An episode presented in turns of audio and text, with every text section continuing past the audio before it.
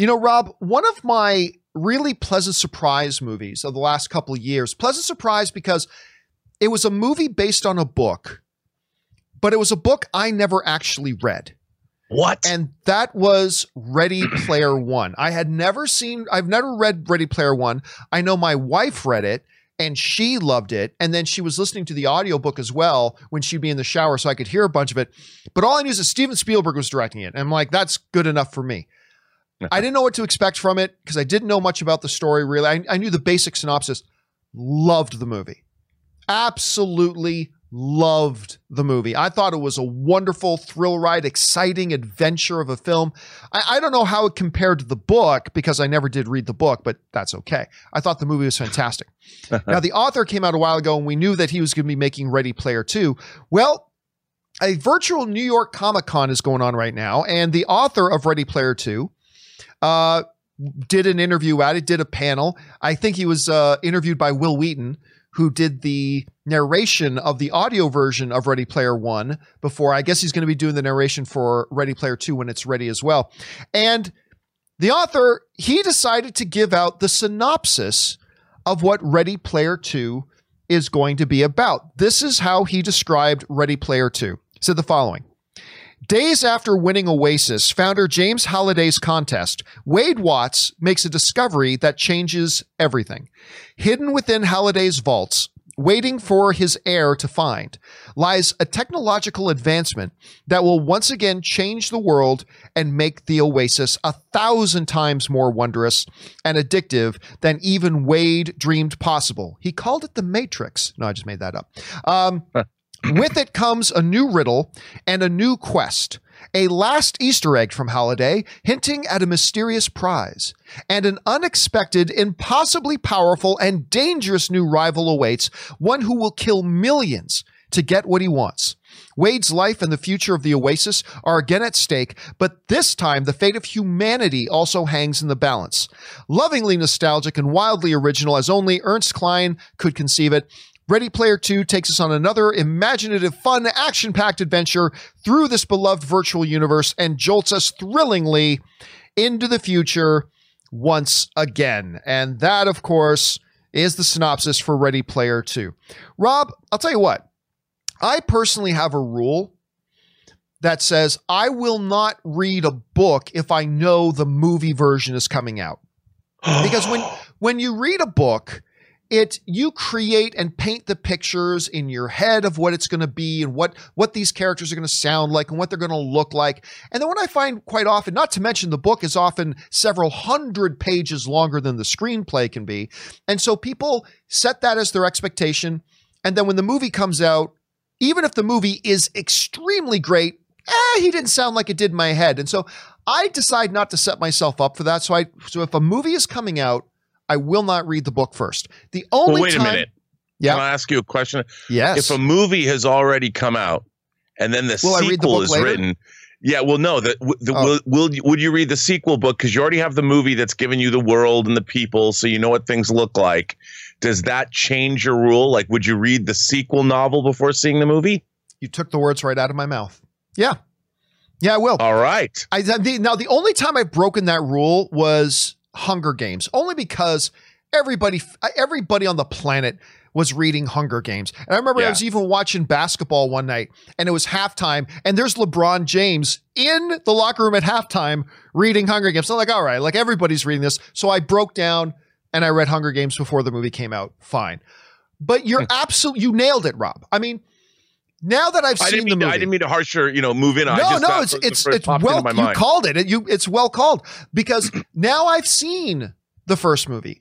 I know what the world looks like. I know what these characters sound like. So now I can read this book and I can have those voices and those images. Now, now there's still that one danger. The fact is, like, some books can be 450 pages. The screenplay Right. is probably going to be 120 pages. There's still that. But I will read this book. And I know Spielberg has already said that, yeah, if and when there's a sequel story ready to go, he would be interested in revisiting that world again. He didn't guarantee it, but color me interested. I want to see this. So I'm excited about this. Strictly because I love the first movie so much. And this sounds like a good follow up. This sounds like it's consistent with that world they set up in the first one. It sounds like it takes it to the next level. So this all sounds good to me. I'm excited about it. Rob, you heard this synopsis. Do you like what you heard?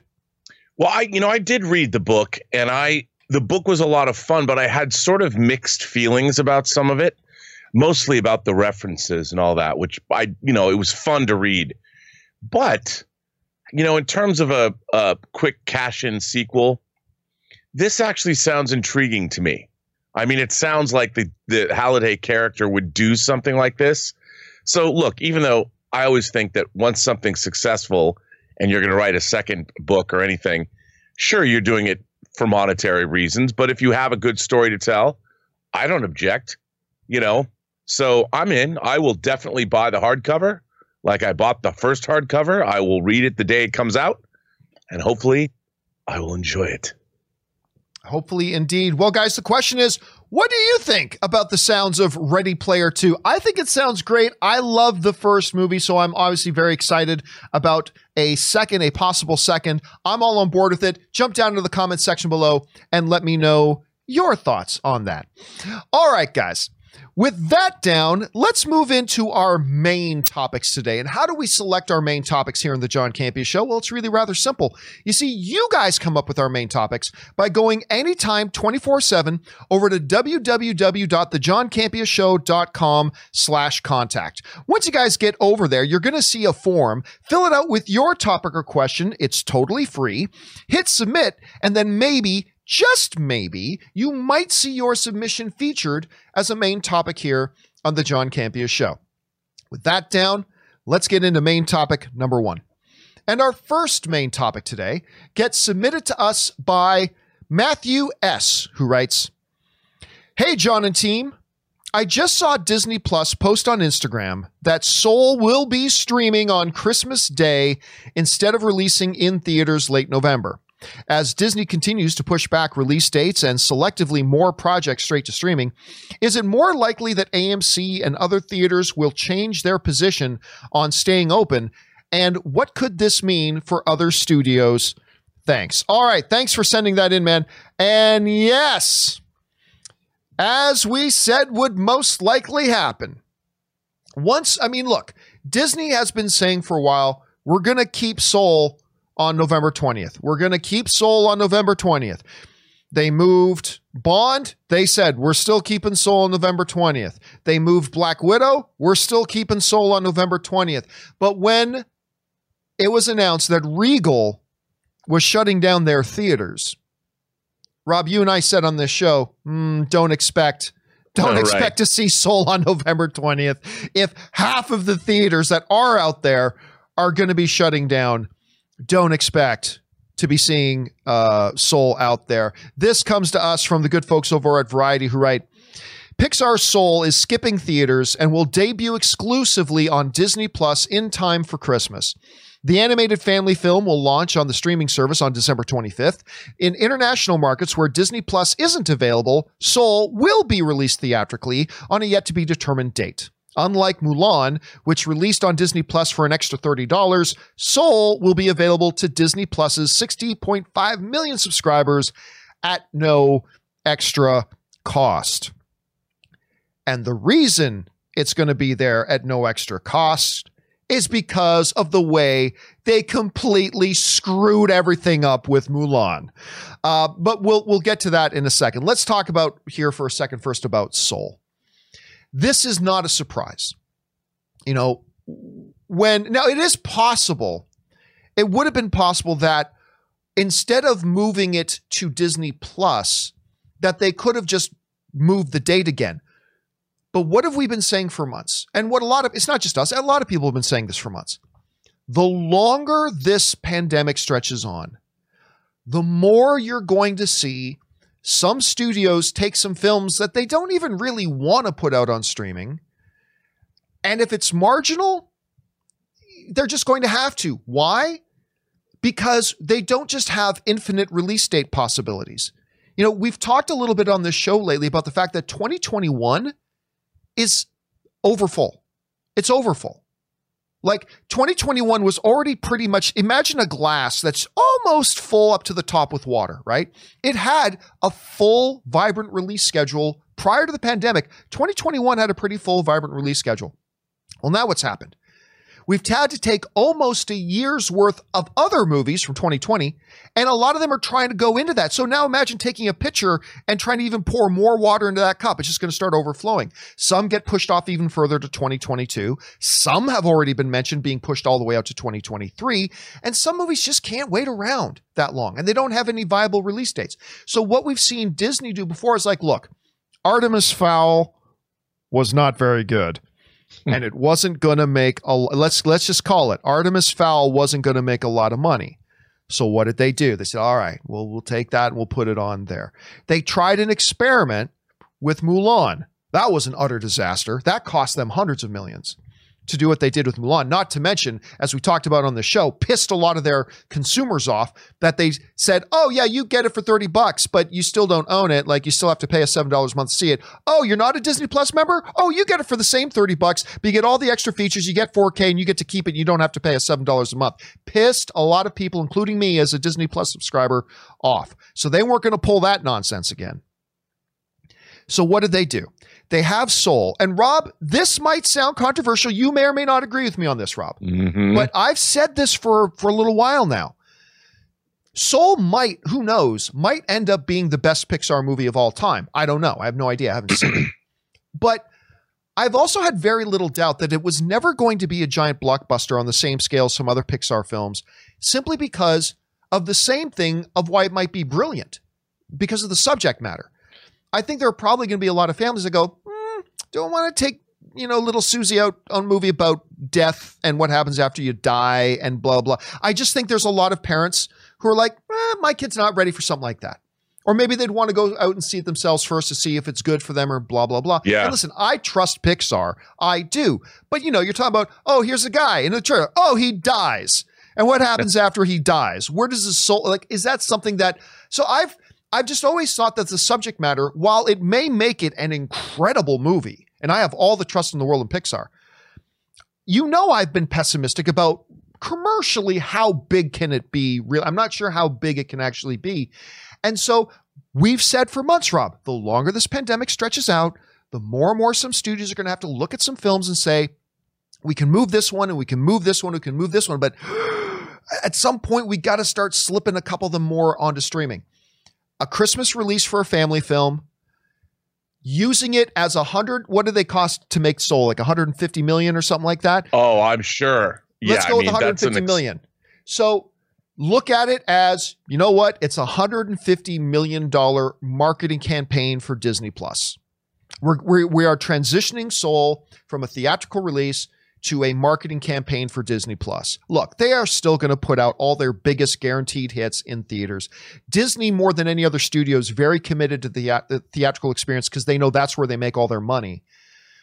But I'm just not surprised that this was one they decided to move. It had already been delayed. 2021's getting packed. You got to put this thing out at some point. And compared to some of the other films that Disney has coming down the pipe, this one was probably not going to be as big at the box office as some of the other ones they have.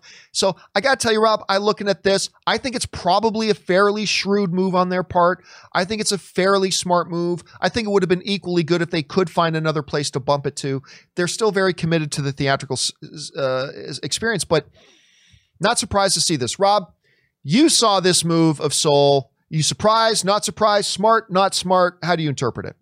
Well, uh, uh, again, you know, with the amount of money that the these movies are are making, when they make when Pixar makes a movie, there are projections that are are relied upon for the future. Like they know, okay, Pixar movies make a certain amount of money between this and this. So on a on a on a 150 million spend, let's say, Pixar's got a pretty good track record. So they know they're going to make 500 million, 750 million, a billion off of a Pixar movie. So that's that's revenue that they've thrown away. Now they've already spent marketing dollars on it, so there's already been a trailer. I I don't know how much money. I mean, I don't know if there's toys and merchandising and all of that.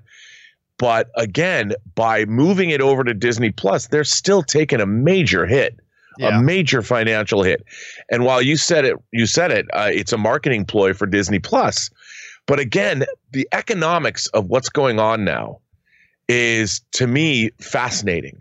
And I would love to read, like, I wish I could read a breakdown of, like, this is a perfect example. I'd love to read a breakdown of how much Pixar movies make. Like, if we could even, they don't even have to get into a specific film, like a generic film, a generic Pixar movie. So I think I would just love to have a better understanding from a studio perspective how much they're eating because of this. I mean, I've Mm. heard Tenet, Tenet, somebody said Tenet's going to lose $200 million. You Yeah, know, or that's, that, that's I- possible. I, and I look at this and I'm like, how is this happening? You know, why don't they just push these? I mean, I, I understand they borrowed money and all that. I talk about this all the time, but my God, is, could they not wait? Is it more money to wait? I, it just seems like Uh, because this is right up my alley. I was really looking forward to this, John, and I love seeing a Pixar movie in like a Dolby Cinema with laser projection because they look so good and they sound so good. And you know, I have a good sound system, but it's not the sound system in a movie theater. So I'm, I'm, I was really looking forward to seeing this in a theater. It's yet another, well, disappointment as a film fan for this year. Yeah, I I agree, but at the same time, I mean, you and I talked about this other thing before, this one thing too before, which was they had already put out a couple of trailers for Soul when they thought it was going to have that summer release. So they had put out a couple of trailers. Then they started. They didn't spend much recently. They spent a little bit of money on on propping it up for November. As a matter of fact, watching the NBA finals the other night, of course, ABC is owned by Disney. Watching the NBA finals, they put were pushing Soul November 20th. This is just a few days ago. Just a few days ago, they were pushing Soul November 20th, right? So they spent a little bit of money on it there. I think what comes into play here is something that we saw with New Mutants, which was at some point you have to look at when can we get this out and then how far out is too far out. It's like right. so, so it's 20 it's mid 2022 and now Soul's coming out. Really? That that hadn't come out like a year ago? Because remember, not like you always point out, Rob, not not everybody's like you and me where we follow the movie news daily and blah blah blah. Right. Yeah. And I- And I I just think like you can only push it so far, especially once you already started advertising it. If they had never dropped one bit of advertising on Soul, I think they could they'd have more leeway for how far they could push it out. But they this thing was advertised at the beginning of the year, like eight months ago. They were advertising this thing. So how much further can they put? If they can't find a good date for it in 2021, which has become overcrowded, do you go as far out as 2020? At what point do the law of diminishing returns really kick in? And I mean, I don't have the answers. I'm just asking questions. yeah. I- I- yeah, it's it's it's it's. But again, it's like a lot of things, Rob. These studios, these theaters, these they're finding themselves in situations that they've never prepped for. And that they could have never anticipated. And it's like everybody's just doing the best they can. Guys, the question is, what do you think about this move? I, I think it's an understandable move. I think of any of the films that Disney has on its slate right now, this is one that's probably poised. It had already been pushed before. Half the theaters are going to be, Regal was closing. There was going to be only half the theaters available to put out in. I think it's a fairly reasonable move, and I'm not terribly surprised by it. What do you guys think about it, though? Jump down into the comment section below and let me know your thoughts. All right, guys. With that down, let's move on to main topic number two. And our second main topic today gets submitted to us by William DeBoer. And William DeBoer writes Hey, John. A couple of years ago, we had a great string of solid little lower budget horror movies, and my favorite out of all of them was Don't Breathe. I love Don't Breathe. Um, it is so funny. So sorry, it's so funny that a couple of friends and I were talking the other day about wishing they'd do another, and then I just read that they just actually finished shooting the sequel. What did you think of the first one? And are you excited for the new one? All right. Thanks a lot for sending that in, man. And yeah, count me in as a big fan of Don't Breathe. Stephen Lang's little horror film. Some people say it's not horror. It's it's horror. It's there's no supernatural stuff in it, but it's horror nonetheless. Stephen yeah. Lang's little film. It's tense. I remember I saw that in theater. I was it was me and Jon Schnepp went to go see it at a press screen together. And we all we came over like, oh my god like that was that was crazy fun i enjoyed it a great deal and of course at the uh, at the end it does leave it open ended a little bit for if they want to come back and if it was successful they could come back and do a sequel well they are doing a sequel and whether it's completely finished shooting or not, I'm not 100% sure. What actually happened is Stephen Lang came out and said, he's finished shooting it and he is the main character. So maybe they're still doing some pickup shots, but for all intents and purposes, basically speaking, they've done shooting Don't Breathe 2. Here's a little bit of breakdown of where they're going with Don't Breathe 2, and it's pretty interesting. This is what's written over at Bloody Disgusting. They write Don't Breathe 2 is set several years after the home invasion of the first movie, with the blind man, as, as we know him, played by Stephen Lang, living in quiet solace until his past sins catch up to him. Bloody Disgusting was able to obtain more information, learning that in Don't Breathe 2, the blind man has been hiding out for years in an isolated cabin and has taken in and raised a young orphaned girl, a young girl orphaned from a, from a house fire. Their quiet existence is shattered when a group of kidnappers show up and take the girl, forcing the blind man to leave his safe haven to save her. So that is the synopsis and what were the information we're getting out of Don't Breathe 2. Of course, the interesting thing here is that this completely changes our perception and the perspective of the blind man, of Stephen Lang's blind man character. Because in the first film, spoiler alert, he's the boogie monster. He's he's the guy everybody's running from. Like he's the bad guy per se. Now, of course, in the first movie, one of the things I love about it was they set it up was like, no, this was a regular good man who had something horrible happen to him. And I, for those of you who maybe haven't seen it yet, I'll try. I won't give away the whole movie, but something unspeakably, heartbreakingly horrible happened to that guy. And the best supervillains, Rob, you and I have said this before. The best supervillains are the ones that are born out of pain. Those are usually the best kind of supervillain. And Blind Man's not a supervillain per se. And of course, he escapes at the end. He gets he gets away at the end as the, as the big monster. And now it looks like they're he's turning from the antagonist, and he's going to be the protagonist. I, I really like one. that. Yeah, like you read this, Rob. What's your take on this? Well, you know, I, I think that they've flipped the script. I mean, what were they going to do? Have kids break into another a new house? you know, I mean, I, I I love I love this idea because you know, he was a pretty monstrous villain, but there's a reason why he was monstrous. And I like that this carries forward the concepts of his character, like what he wanted and his the ways that he was going about getting a family in the first movie was pretty hardcore. so this this seems to me a really interesting way to move this franchise forward. And um, I I like the idea. I really, really, really like the first film a lot. Dude, really knocked me out. It's so well directed. Oh, and here's the thing: they did one of the great things they did in that first one was that they they found a way to strike this really amazing balance between being absolutely horrified by what this dude was doing and yet at the same time understanding what brought him to that point you as an audience member in the midst of being repulsed by him and his actions at the same time you felt empathy for him because of what brought him to that point and what ha- it's it's incredible. It's a very difficult balancing line for a filmmaker to bring you bring a character to in some ways it's kind of like Thanos right?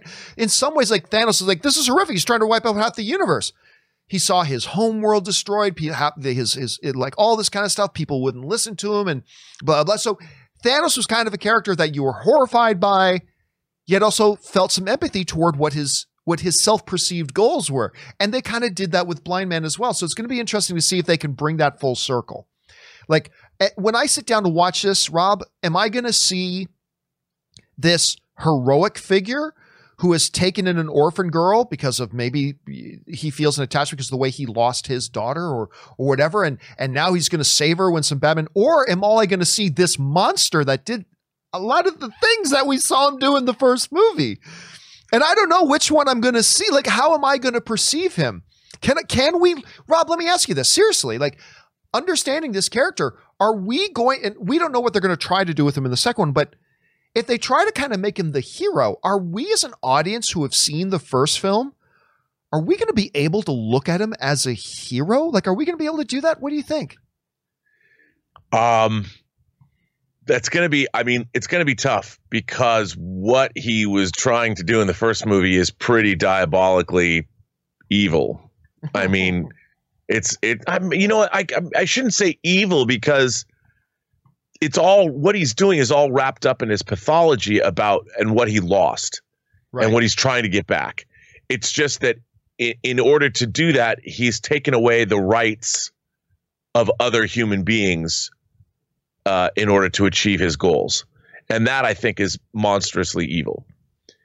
That said, uh, however he got this his ward, his his young his young charge, um, I think anytime you put a man into a position of a father figure where he's going to rescue a daughter or a surrogate daughter or anything, the audience immediately sympathizes with that plight. Mm. So if it's done well, maybe we'll forget about the first movie for a while. We saw a little bit of that in Rambo Last Blood, right? With Rambo yeah. Last Blood, we, they gave us a little bit of t- that's a good observation. That's really good. Question is, guys, what do you th- listen? I'm not going to lie. I'm excited to see Don't Breathe 2. I find their description of trying to suddenly making him the anti or the protagonist. That's kind of interesting. Are they going to be able to pull it off? I don't know. Guys, question is, what do you think about this? Jump down to the comment section below and leave your thoughts. All right, guys. With that down, let's move into main topic number three. And our third main topic today gets submitted to us by Rizzo's Gaming, who writes Greetings, John. I hope your day has been going well. It has so far, Rizzo. Thanks for asking. I'll cut right to the chase. There is an article from the Hollywood Reporter that many other outlets have written similar articles about, which details that Doctor Strange would be making an appearance in Spider Man 3 to presumably set up the multiverse. I'm more of thinking now. It should be important to say that nobody has said it's it's specifically to set the multiverse. That's just, just what some people are speculating. Just to be clear, I'm more of thinking that it's going to be a mentor type role, like Tony Stark in Homecoming. But wow, I can't even believe he's in this specific movie. What are your thoughts on Doctor Strange being added to Spider Man 3. All right. Thanks a lot for sending in that question, man. And this was actually something that came up during yesterday's show in the closing uh, minutes or so so of yesterday's John Campea show episode. This kind of broke. We talked about it briefly. Said we talk about it a little bit more today, and I've had some more time to gestate on this and and to think about this. But just to get you guys caught up to speed, here's specifically what the Hollywood Reporter is letting us know. The movie puts Benedict Cumberbatch in the mentor role that was previously occupied by Robert Downey Jr., who played Tony Stark slash Iron Man in Spider Man Homecoming, and by Samuel L. Jackson in Spider Man Far From Home, the latter reprising Nick Fury. The role gives Holland, Tom Holland, a chance to play opposite seasoned actors, gives Peter Parker a father figure, and gives the movies extra star power while trying them uh, while tying while tying them to the greater Marvel Cinematic Universe. That comes to us from the Hollywood Reporter. So here's the basic gist of what I like and what makes me nervous. And I kind of mentioned this a little bit yesterday. What I like about this is that, hey, it's Benedict. I mean, I love Benedict Cumberbatch as Doctor Strange. He's fantastic in the role. I love seeing him as in this. That's great. Uh, so more Doctor Strange, the better. And obviously, we are getting a lot of Doctor Strange. We're getting that. We're getting Do- Doctor Strange, Multiverse of Madness maybe there's I've heard some whispers that maybe he actually pops up in WandaVision for a moment. I haven't heard anything concrete that says that, but I mean I've heard some whispers. Maybe that's a possibility. Whenever you bring Doctor Strange in, that's great news. Rob, one of the things that I said yesterday that concerns me though, and that has been my ongoing criticism about the way the MCU has used Spider-Man. And don't get me wrong, I love Tom Holland Spider Man. I do. You guys have heard me talk about. I love Tom Holland Spider Man. I really love uh, Homecoming. I quite enjoyed Far From Home. I didn't think it was as good as Homecoming, but I quite enjoyed Far From Home. But my one constant criticism of how the MCU has dealt with Spider Man has been that the MCU seems to have this attitude about Spider Man that Spider Man isn't good enough. Spider Man's not cool enough, Rob. Don't know if you knew that. Spider Man's not cool. people aren't going to like Spider Man. If you, the only way people are going to like Spider Man is if you give him like Iron Man armor. Yeah, let's give him Iron Man armor. Then Spider Man will be cool. What, he's just some kid who's got super strength and shoots web. Ah, who cares about that? The kiddies love Iron Man armor. We got to make him Iron Man Jr. in order to be cool. Otherwise, no one's going to like him because Spider Man isn't good enough on his own. That's the basic attitude that Disney and Marvel seem to have about the Spider Man character. That sort of carried over a bit as we got into Spider Man Far From Home, when again, he needs mentors, Rob. He, he's got to have mentors. Tony's not there now. Okay. He's got Nick Fury and he's got Hap. And they'll always be there to, to, you know, change his diaper for him and make him good and give him his brand new Iron Man armor. Because once again, Spider Man's not cool enough unless he has Iron Man armor. So by the end of the film, can't be a hero unless he's got Iron Man armor. He's just fucking stupid. Anyway. What do you really think, John? it's so bad. Anyway, because Spider Man's not cool enough. Spider Man's plenty cool. Anyway, and now I was really kind of hoping going into a third film now, a third film that by now the MCU and Marvel would think, okay, we can take the training wheels off of Spider Man. We're in his third film now. He doesn't need a mentor anymore. He doesn't need a father figure anymore. All right. He's college age now. He's good. He's got the powers of the gods. Let him do his thing. And again, Rob, like I'm saying, I'm two brains on this. On the one half of the brain, I'm like, yes, Benedict's going to be there as Doctor Strange, blah, blah, blah. But I'm not going to lie to you, dude. I don't like the sound of now here's our new father figure and mentor for Spider Man because Spider Man isn't cool enough on his own. And and again, I don't know. Maybe we see this movie and having Doctor Strange is going to be the, the best movie the MCU's ever done. I'm going to keep my fingers crossed for that. But again, to me, it reaffirms again what I've always feared. The MCU just doesn't trust the character. Sony trusted the character. Sony trusts the Spider Man character, is cool enough on his own. And that's why Sony has done a better Spider Man movie than Marvel ever has or ever will. Spider Man 2, to this day, is the best Spider Man movie ever made. I would contend that Spider Man Into the Spider Verse is the second best Spider Man movie ever made. But, but that, lest I digress here, uh, that is the part that concerns me. Is that really a, third movie we have to have somebody there holding peter's hand and telling him when it's okay to cross the street. Do we need another one of those? And again rob these are all just fears. Maybe the movie's not going to do that at all. Maybe it's going to be a totally different setup. Maybe what the hollywood reporter is hearing about doctor strange being another mentor figure is totally wrong and maybe great and, and that'll be wonderful. It's just what i'm concerned about. Rob you hear this news about Benedict coming in as Doctor Strange, and that is glorious. That is glorious. But what do you like about the news? What do you don't like about the news? What are your thoughts on this in general? Well, you know, I said on the show a couple days back that I did believe that we're going to see some kind of a mini crossover with yes, this multiverse did. idea, yep. beginning with WandaVision. I think this uh, supports that idea. I think that uh, I don't mind the idea of Spider-Man having a mentor of some kind, but I would rather like to believe that this supports the idea of bringing multiple Spider-Mans into this movie.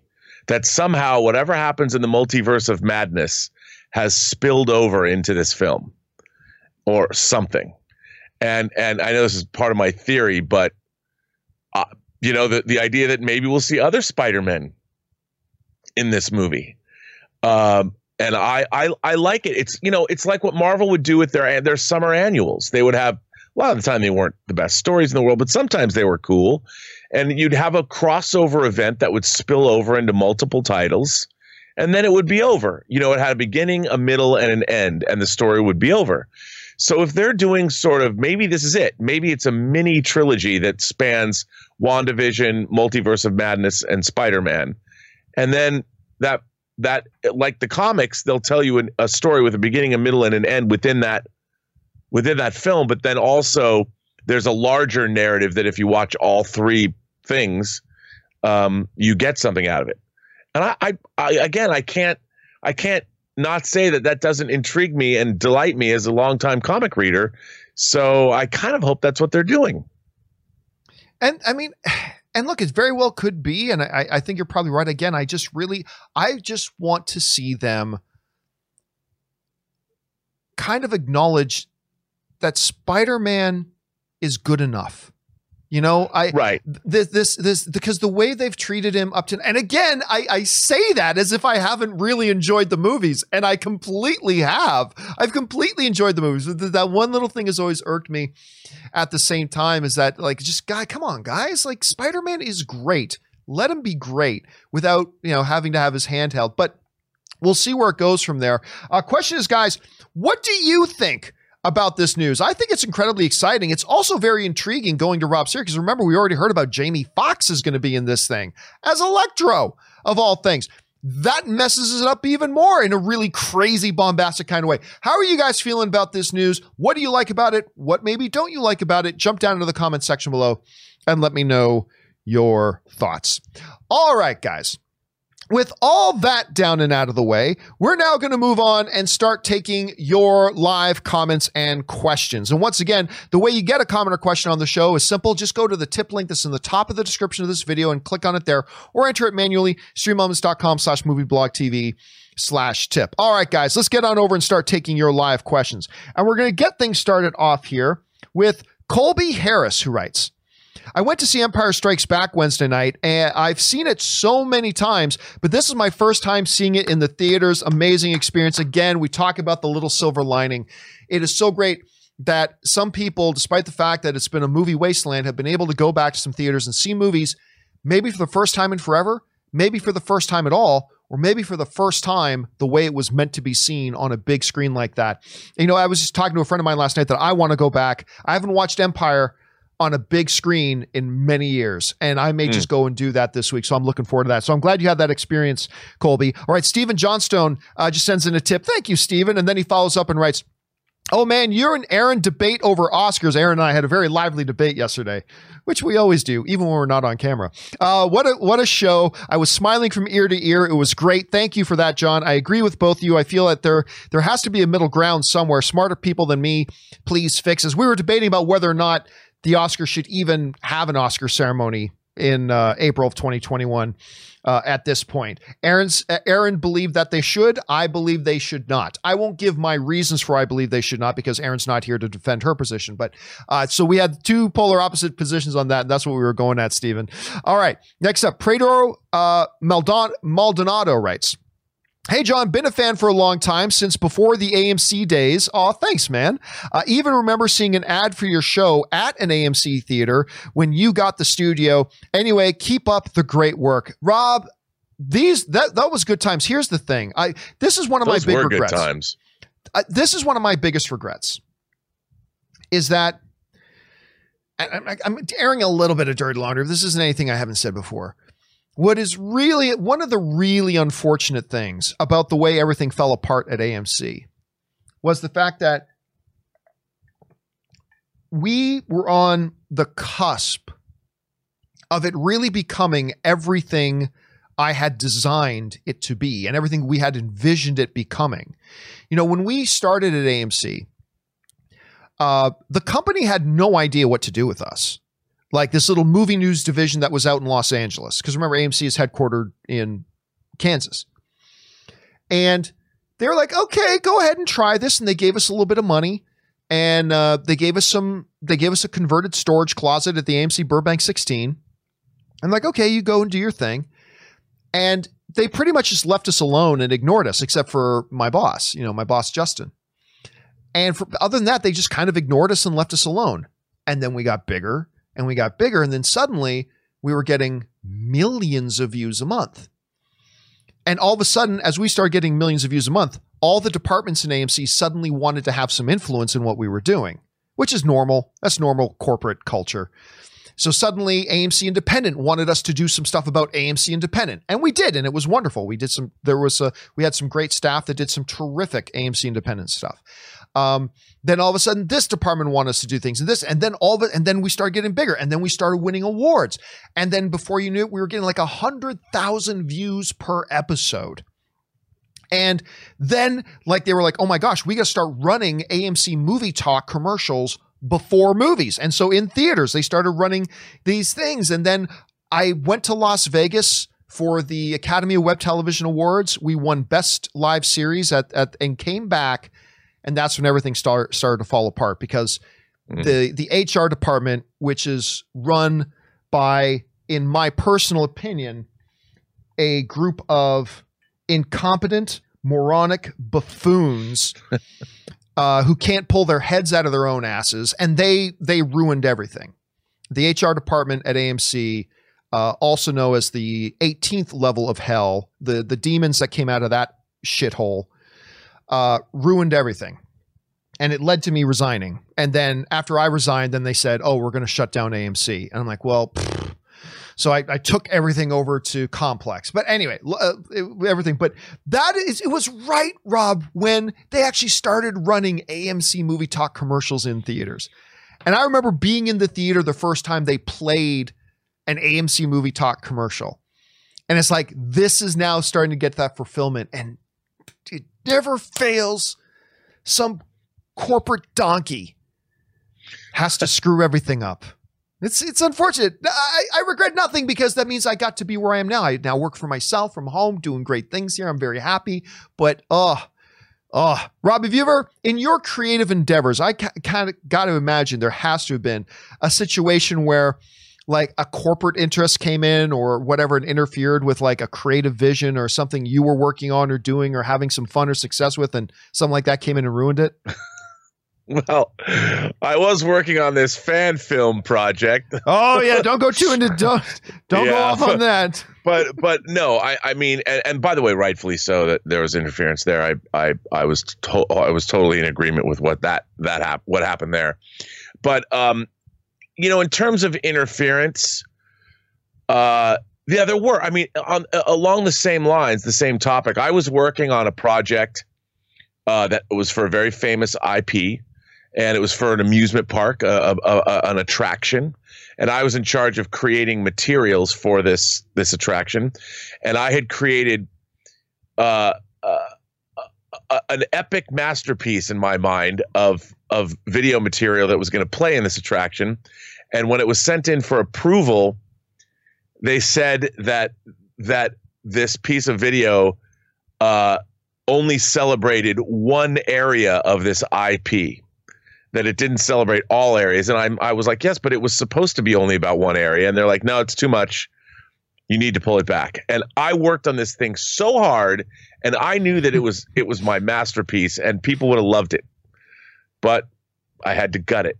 I had to cut it, ah. and and it was it was painful because it was like what what difference did it make? It was totally an ego driven decision by the powers that be, and I'm like because because the part of the IP that I was dealing with, I mean I dealt with their part of the IP too, but the part of the IP that I was dealing with was created before their their time, so they didn't want it glorified as much as I glorified it.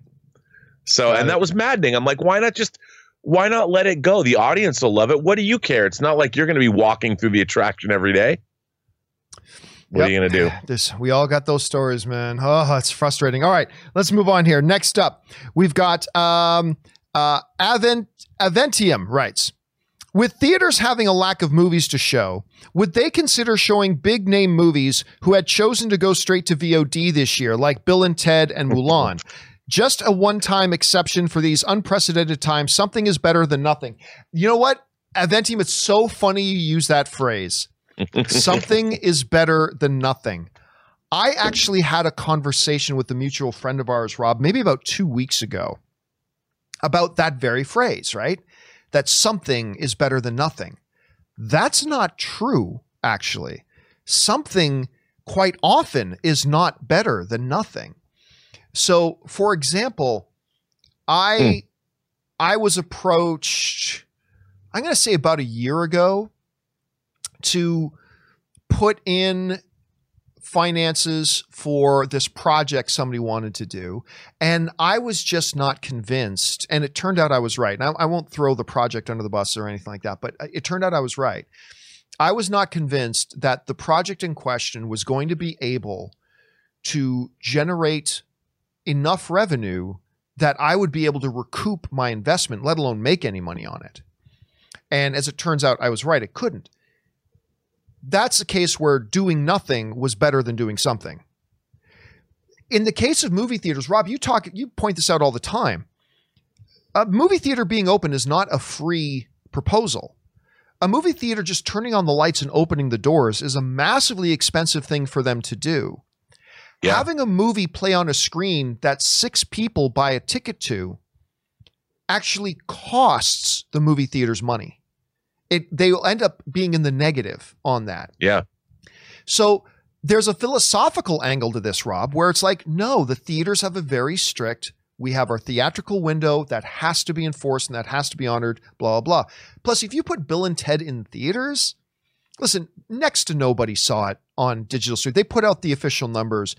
Not bad for a little tiny film, but really nobody got it. And even fewer people would have seen it in theaters. Maybe a few more people would have seen it in theaters, but not much more. There's simply no incentive for people to go to the theaters to go watch it. Not to mention, they're not going to put any money into for, to a marketing campaign for it.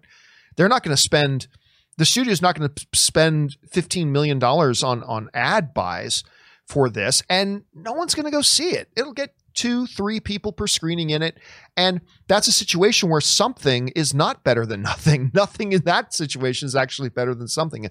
I don't know. Rob, what do you what do you think about this idea? Taking these films that whether it's a Trolls World Tour or uh, King of Staten Island or what was the Seth Rogen one? American Pickle? Is that what it was called? Yeah. American Pickle or something like that. And putting that now that it's been released on VOD, putting that on screens, could there be an upside to that, or would that be a losing proposition? How do you see it? I, I uh, look as much as I would like to think it would be a winning proposition. I just don't think it is. I, I, I think these movies, the ship has sailed, and we're now living in a world where, you know, the excitement over projects, John. There's so many things coming down the pike opening and streaming. I mean, hey, uh, one show ends, a new show begins that if something's already come out, putting it out in theaters, I mean, you can put out a 40 year old movie like Empire Strikes Back and people will go see it. Maybe not in mass, but people will go see it because a lot of people never saw Empire Strikes Back in the theater.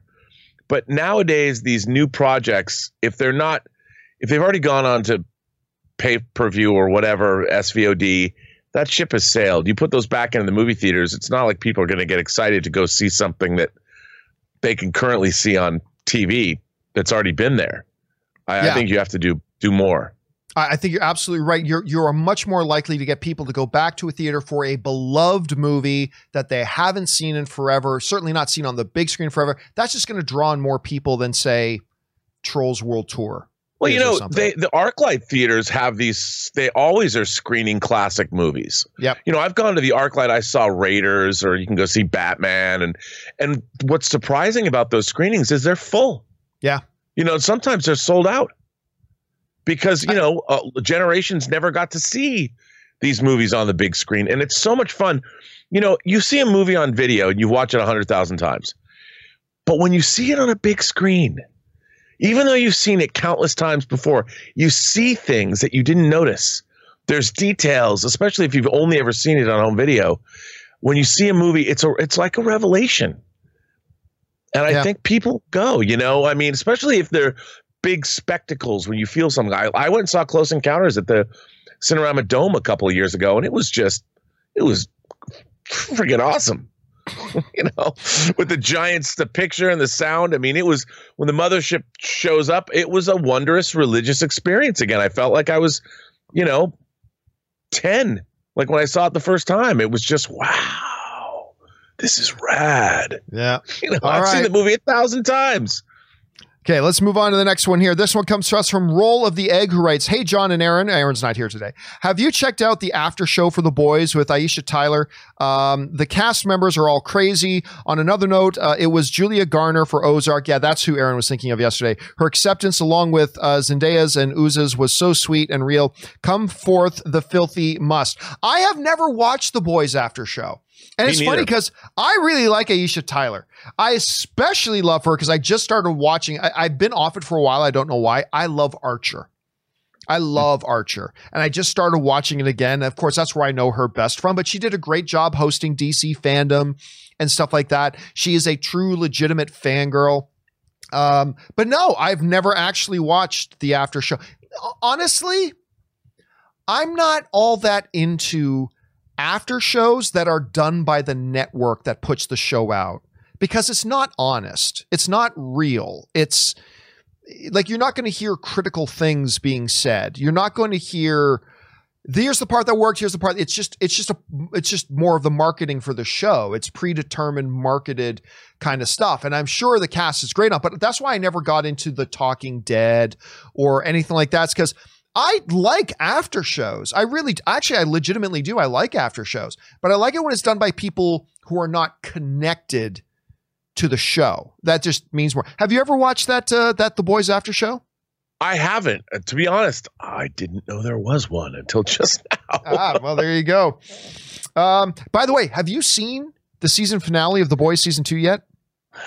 Dude, I was watching it this morning, came on the show. I, I had to stop where a certain superhero shows up in a certain car where some of our characters are driving and a certain Oh, yeah, that was a great scene. and and that's where I ended. So I'm I've got about 45 minutes left in the episode. Oh, dude, the way this. Oh, I can't wait to talk to you about it. Seriously, what? Uh, uh, side note, Rob, when you're done watching it today, call me. When you're done watching Okay. it today, because I, I totally want to. Okay, sorry, we're way behind. We got to start going through these questions a little bit faster here. So here we go. Tobias is a never is never is a never nude. Writes, by the time Doctor Strange two comes, it will have been six years, possibly seven, since his origin. But he will have but he will have been in four additional films in between. Shared universes aren't without problems, but I love that element and it also keeps audiences interested in him. I mean, yeah, listen, I I like see some people misinterpret and they think I don't like shared cinematic universe. I do. What I really grew to dislike was this obsession that everything only could be shared cinematic universe. Like that's the part that bothered me was that everything had to be connected. Everything we couldn't get just good solid stories told like standalone stories. You can't tell that story unless somehow some way it ties into everything else that's going on. To me that's boring. Like to, whenever anything becomes all of just one thing, that's boring. So I wouldn't want all just standalone stuff. That's why we got so excited when Shared Cinematic Universe came along. The the down part to me was that then everybody's like, "Oh, you're making a Mr. Potato Head movie? How does it tie into Superman? Tell me how it ties into Superman." Like everything had everything had to be that way and that just started to make me sick. And that's why when they announced the Joker movie and it was going to be standalone outside the universe. And you had all these people who will deny that they said it now rob. Today I, every, nobody admits that they were but i saw everybody on the internet was like well what's the point if it doesn't tie into batman? What's the point? Well if it's not tied into the dcu what's the point? point? And now today nobody will admit that they said that but I remember y'all said it. But I was personally really excited. And the reason reason I was excited was because it's we get to see a standalone one-shot, well-written, well-crafted story that whose creative hands aren't tied by yes, but you know, how does it take into account the Kryptonian invasion of Metropolis? Yes, but how does it hmm. account for the flooding caused by the Atlanteans and Aquaman? No, no, no. It, it, it ignores all that shit because it's a standalone story in its own isolated universe. I just love that we're starting to get, and I love the fact that Walter Hamada is taking us there, that DC is introducing us to, hey, guess what, guys? You can have both. You can have shared cinematic universe and you can have standalone stories that aren't connected and aren't influenced by the other stuff being told. And if you want to say it's all under the umbrella of multiverse, go nuts. But I love that. I love what DC is doing with that. And so I really hope, I really hope at some point Kevin Feige will have the, the testicular fortitude to say, you know what? I'm to make, uh, I'm to make a, just pulling a name out of my ass here. I'm going to make a Hank McCoy Beast standalone movie that's not connected to the X Men, not connected to to the MCU. It's just a standalone one shot movie, and have a killer kick ass storyteller come in and just tell that story. And blah. but yeah, but don't get me wrong, I love the shared cinematic universe. I do. I just hate when everybody goes, "Oh, that's great. Make everything that now." That's just the part that that bothers me. Anyway, uh, let's move on here. Uh, let's see here. Russell Amador writes. Hey, John, with all this hoopla regarding the multiverse on the horizon, speculation at its finest, with the addition of Doctor Strange, do you think they may use this chance to also uh, just maybe shed light on Uncle Ben in an alternate reality? Rob, I'll tell you what, I hope not. I, I don't think we need an Uncle Ben. I, I wouldn't mind if in the c- course of a Spider Man movie, there's flashbacks right. of his Uncle Ben, but I yeah, I don't think the I don't think we need an Uncle Ben, an alternate. I, I don't know. What do you think? Well, I agree with you. I mean, you have returning to these singular events over and over and over and over again. I don't find to be very creative. You know, I mean, I'd rather a story show us a flashback of an event we've never heard about before and add to the tapestry of the character. Right. You know, you go back to Uncle Ben, it's like, oh, okay, I get that. But what about another formative event? I mean, people aren't just formed by one event. Apparently, comic book characters are Batman, Spider Man, you know, but. All right, let's move on here. Certified Lover Boy writes Since we're giving terrible Marvel villains, since we're we're giving terrible Marvel villains from terrible Marvel movies another shot, like Electro.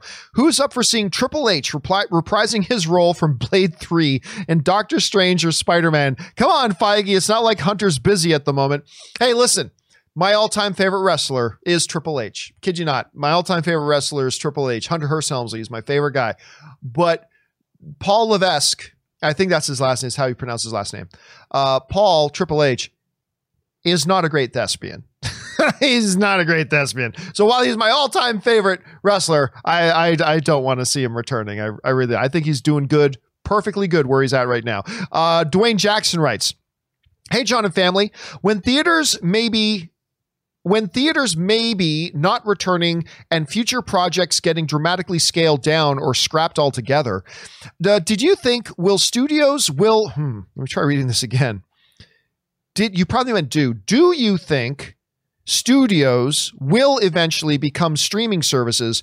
Will studios evolve uh, to this change of direction?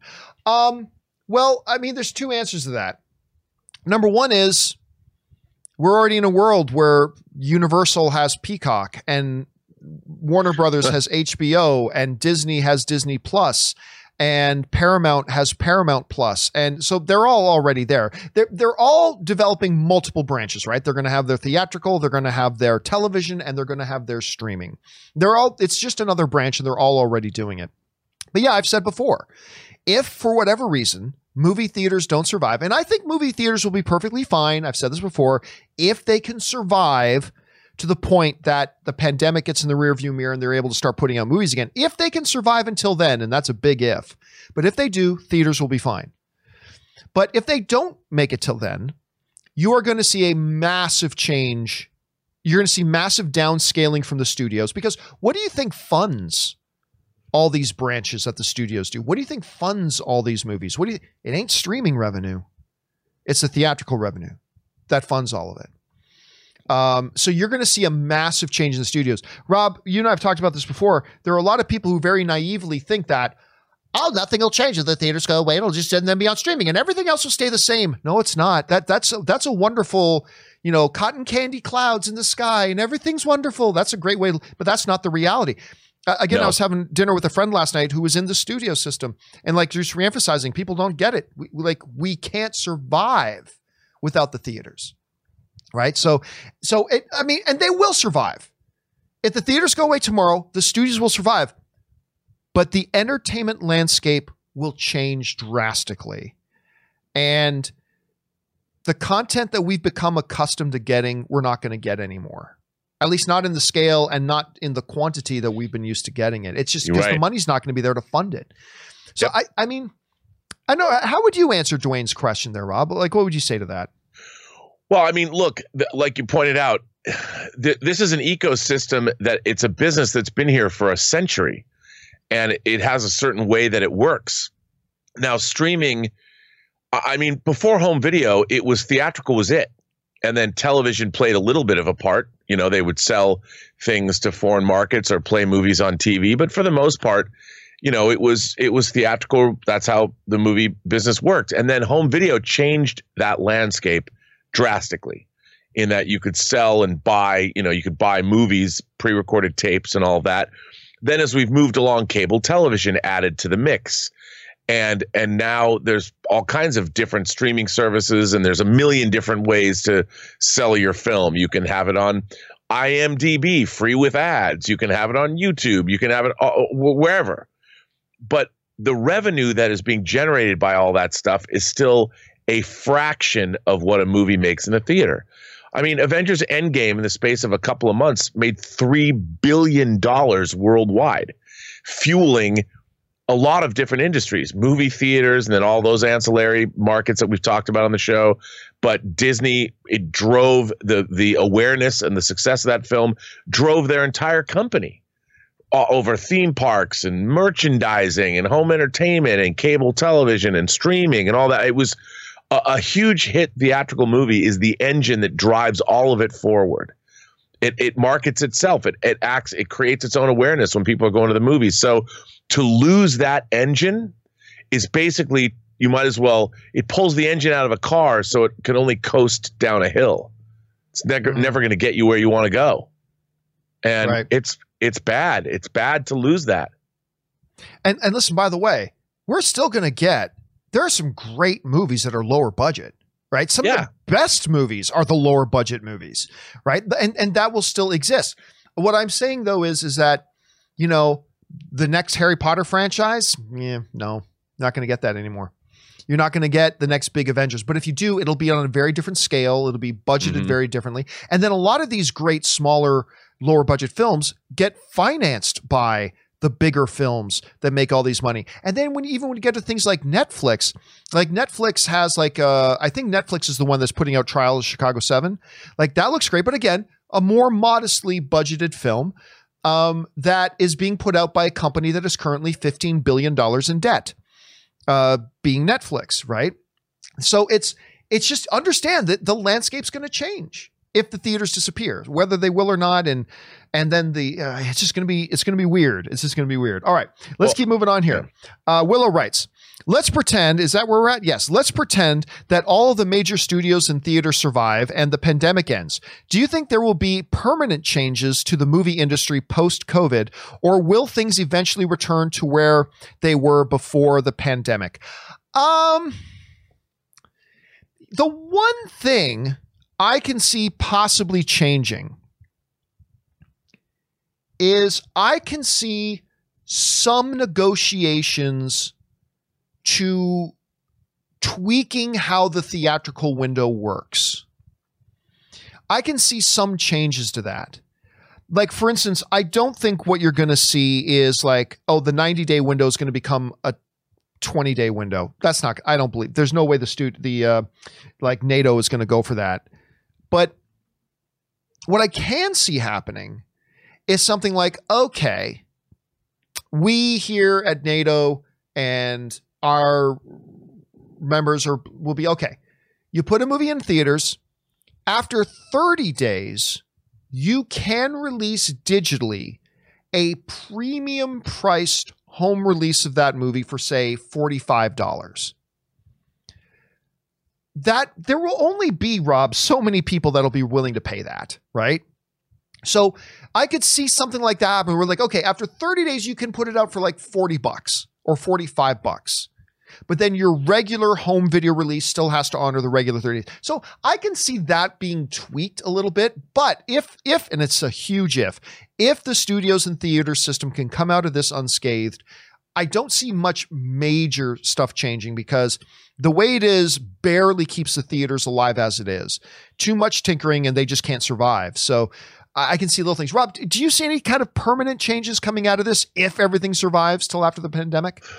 Well, I maybe more more clean, uh, clean and safe safety protocols and more social distancing. But if things go back to normal, and I think that they eventually will, I think it'll slowly go back to normal. I mean, we're very adaptive, but for the time being, I mean, the idea that that COVID is easy to catch, it's still very difficult to prevent the spread of it. And until that happens, I think we're going to have social distancing. But eventually, if movie theaters survive, I think it'll go back to the way it was. I really do. All right. Next up, uh, Ryan Lohner writes, "If Infinity War, in Infinity War, Thor says, "What more can I lose?" and then Jane gets cancer. Yeah, but remember, at that point, they had broken up.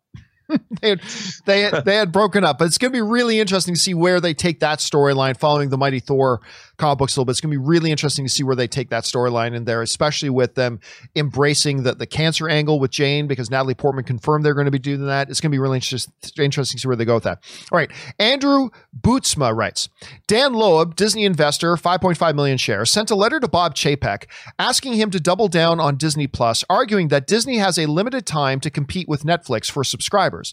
He suggests that they release Black Widow, etc., on Disney Plus. Uh, thoughts?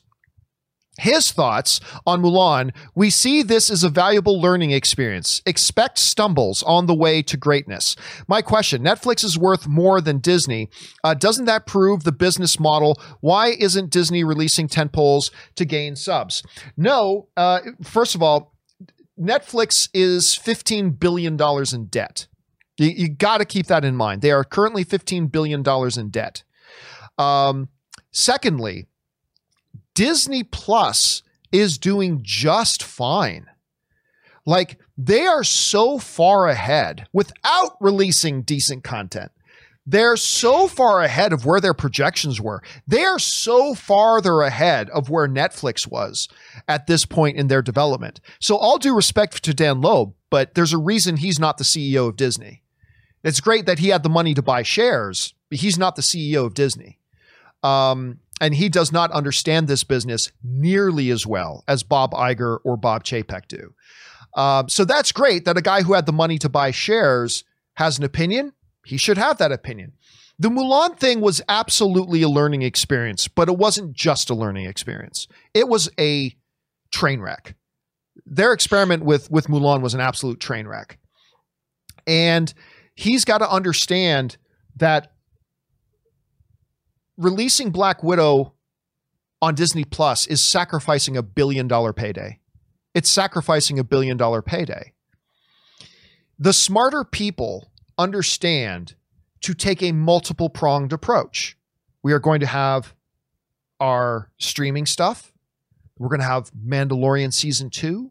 We're going to have WandaVision. We have a strategy for original stuff. And by the way, it is already working for them despite the massive stumble with Mulan. It is already working for them to the point that they already have over 60 million subscribers, which is so far ahead of where they thought they'd be at this point. It's it's almost inconceivable. A little bit of Vizzini there. Inconceivable.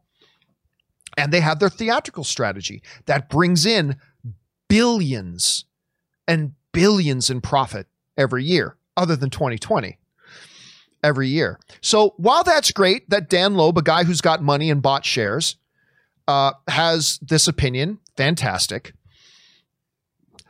I, Rob, I'll go out on a limb and say Bob Iger knows what he's doing. I'm just going to take a wild, wild, go way out on a limb and say Bob Iger knows what he's doing. I, I don't know, Rob. What, what would you say to this? Well, I, I think so too. I, look, I, again, you know, we're in the middle of of the wild, wild west. I mean, people are trying to make this decisions. They're trying to figure things out. They really don't know what was going to happen. Tenet coming out, Mulan being put on Disney Plus for 30 bucks. I mean, all of this stuff is new. People are they're they're they're they're trying to forge new pathways without having a clue. You have a business that did, did business the same way for a very long time. They knew exactly how to operate. They knew exactly what they needed to do. Now all bets are off. So the you they've blown it up, and they're trying to figure out how do we put the pieces back together again? How do we make make the world work? And I don't think anybody's necessarily made wrong moves or bad moves. They're just making moves and seeing what they can make work because nobody really knows. Although I would say that no matter how much you want to try, if uh, you're never going to make your money back with a 200 million dollar movie putting it on pay per view anywhere. You know that it's just not going to work. Those kinds of things.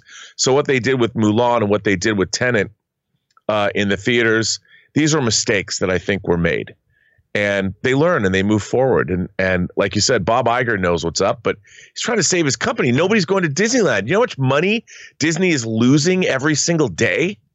I mean, it's it's it's unbelievable if you think about the kind of and they need that cash to make their company work and how many people they employ. My God. Yep, it's, it's a uh, mess. Uh, it is a mess. And of course, now we're going well. We're not now. We're not talking about Disney Studios. We're talking about the Disney Park. But yep, there's a lot of different facets to that company trying to make things work. All right. Uh, B Wayne, New York writes, "Hey John slash Rob, ever hear of Warrior? A period crime series set in the 1800s Chinatown in San Francisco. It's a story of the brutal Tong Gang wars of that era. Great actors, dramatic stories, and kung fu action. It's based on the writings of Bruce Lee. Really well done. The only Warrior I'm familiar with is with Joel Edgerton and Tom Hardy." Uh, Nick Nolte. That's that's the which fabulous 2011 film, absolutely incredible 2011 film based around the world of MMA and stuff like that. Love it. Uh, I'm but I'm not familiar with this one. Rob, are you? No, I mean I've heard of it, but I haven't seen it. Okay. So so there's that. Thanks for putting that on our radar, B. Wayne. All right, next up, Stubble McShave writes uh, There were reports on nudity and sex in the new Lord of the Rings series. Reports were based on casting calls requiring nudity and intimacy coordinator. Tolkien only had a chaste kiss or two in the movies, didn't take it further. Do you think fans will accept the tonal shift? I don't know that that a a, a love scene represents a tonal shift. I don't think throwing in a love scene represents a tonal shift. Uh, I don't think a, a, nude scene, like, hey, you know what, elves, elves in fiction are also very erotic creatures. Uh, hmm. they're often portrayed in many way. The idea oh, of like yeah. uh, the idea of a bath scene or something like that is not far out. I, I really wouldn't. And by the way, intimacy coordinators aren't just there for sex scenes. A lot of the, now the intimacy coordinators are even there just for any kind of even basic love scenes that you'd see on television. Um, so and even with that being there, I don't think that represents any kind of tonal shift. I really don't. The tone of the movie changing represents a tonal shift. I think a, a random scene here or there doesn't throw out. And listen, this the Tolkien world is a brutal. It's beautiful and graceful, but also brutal and harsh and all that kind of stuff. So I'll be interesting to see what they do. Let's put it this way, Stubble. I'm going to pass no judgments on it until I see what it is. Mm-hmm until I see what it is. And until I see what it is, I'm not going to jump to any conclusions about what that does or does not mean. So let's see. I know there's nothing coming out on television, Rob, and I include Falcon and Winter Soldier. I I include Mandalorian season two. There is nothing I'm looking forward to more on television than the Lord of the Rings series. I'm not saying it'll be the best, but it's the one I'm looking forward to the most. All right, uh, the Wakandan Forever writes, ah, Oh, I am really sorry. I was in the pool. Uh, I was in the pool. There's a little bit of uh, uh, uh, uh, Costanza there. Do women know about shrinkage? It shrinks like a frightened turtle. Classic Seinfeld. Everybody stay safe. Remember, laughter is the best medicine. Have a good one, John. I love that scene. I was in the pool. I was in the pool. Classic, classic Costanza. Victor Vodka writes, Hey, John, longtime fan, but first time submitting. Thanks for writing in, Victor. After the Disney slash Fox deal, Feige said it would be about five years before we saw X Men in the MCU. With films being delayed, do you think Feige will change plans to debut X Men sooner? I'm dying for MCU X Men. Well, two little, two things here, Victor. Number one, Feige didn't say it'll be five years until we see X Men. He said, I've already got my next five years planned out the implication was he the, the implied message there is that we may not get x-men for about five years but let's just be clear about that. The other thing rob i don't know what you think about this. Though i think with all the movies getting delayed that'll make an x-men come faster. No if anything it's going to push x-men off even further. Yeah. Because if he's got his plans his plans are getting shifted he's not going to suddenly now let's drop something as all the stuff we've even already got made is getting pushed back. We're not going to suddenly do something and drop it. So, if anything, it'll probably push it off further. What do you think? I completely agree. I mean, look what they've already got. they they're they're way into 2022 and 23 at this point. And even if they started filming an X Men movie, it's not going to come out until I would. I'll bet we don't see an X Men movie until 2024 or 2025. That wouldn't surprise me. Yeah, yeah, that would make sense. All right, uh, next up here, Danny Sanchez writes John, after seven long months, I went back to the theater, watched private screening of Beetlejuice for my birthday. That's awesome. Turns 32 like me. Glorious Keaton, Burton, Elfman, match made in heaven. Your thoughts on Beetlejuice? Love you all. You, Rob, Aaron, and I miss Chris. Yeah, Beetlejuice. I, I'm not going to lie. It's not my favorite movie. Like it's it's not one that I hold in my heart like a lot of people do. I really and don't get me wrong, I really enjoy Beetlejuice. I do. I, I like it quite a bit. But you know, there's a lot of people that have a very sacred spot in their hearts for Beetlejuice, Beetlejuice, Beetlejuice. Right? Uh, that's not the case with me, but I've always enjoyed that movie. Right? From the first time I saw it as a kid, uh, I enjoyed that movie and I do to this day. Rob, your thoughts on Beetlejuice? Dude, come on. Who doesn't love Beetlejuice? As a matter of fact, I love Beetlejuice so much that I recently got the brand new uh, re-release that they did of it. I, I thought that movie was to me, to me, Edward Scissorhands and Beetlejuice are the most unfiltered Tim Burton that we've ever we've ever got. At least in terms of his where he came from, and then as he's made movies out over the years, he's gotten to be a better filmmaker. But I think those when I think Tim Burton, Edward Scissorhands, and Beetlejuice, to me define him more so than Batman. Um, interesting. Even more so than Batman, you say? Yeah. Oh wow, okay. Because they came out of his sensibilities as you know he has uh, Tim Burton has like the soul of an animator, and and the ideas of uh, uh, uh that are contained in both Beetlejuice and and especially Edward Scissorhands to me are a, of a singular vision. I think only Tim Burton could have brought us those two movies, whereas uh, uh, uh we've had other takes of of Batman from other directors, but the the tone, the sensibilities of both Beetlejuice and Edward Scissorhands are unique, and um, I've always loved those movies for that reason. Okay, and just uh, right now, just so y'all know, there is breaking news. There is breaking news that just dropped uh, as about halfway through the show today. We were doing breaking news, Rob. Uh, this comes to us from the folks at Variety. And Variety is reporting to us that we have known this is coming, but now it is tangible. Green Lantern series gets the green light at HBO Max. Seth Grahame-Smith and Marc Guggenheim to write. And Seth Grahame-Smith, I believe, is going to be set as the showrunner. This is what they had to say over there at Variety. They said the following HBO Max has given out a series order to Green Lantern, Variety has learned. Uh, now, of course, we've known they were going to be developing this, but now it's got the green light. They've put in the order for it. Based on the DC Comics property, the show was first announced as being in development last year. Plot details are now available for the first time, however. The show will depict the adventures of a multitude of lanterns, including Guy Gardner, Jessica hmm. Cruz, Simon Baz, and Alan Scott. Earth's first Green Lantern, who, true to the comics, is a gay man, and many more. The series will also include fan favorites such as Sinestro and Kilowog, and will also introduce new heroes to the ranks of the Green Lantern Corps. Rob, two very notable names missing there. Hal Jordan mm-hmm. and John Stewart. Neither of them are mentioned there. Now, it's normally the big debate about which Green Lantern should they do. Hal Jordan, which I'm totally in the Hal. To me, Hal Jordan is the quintessential Green Lantern. If you're doing a Green Lantern movie, should be Hal Jordan. Other people, they grew up in an era where John Stewart was being portrayed in animated form, and like to them, right. that's that's Green Lantern. And looking at this, they're not now. They are saying there will be many more, but it will include Guy Gardner, Jessica Cruz, Simon Baz, and Alan Scott uh, the first Green Lantern. Whether or not they're going to say he's Earth's first Green Lantern or not, I don't know. Rob, no surprise here. We've been expecting some news at some point about the Green Lantern series. They didn't discuss it at DC Fandom. I don't remember it ever even being mentioned there, but now it's official. The green light's been given. Number one, what do you think about an HBO Max series on Green Lantern. And also, what do you think about this little rundown we just read? Like, how surprising is this?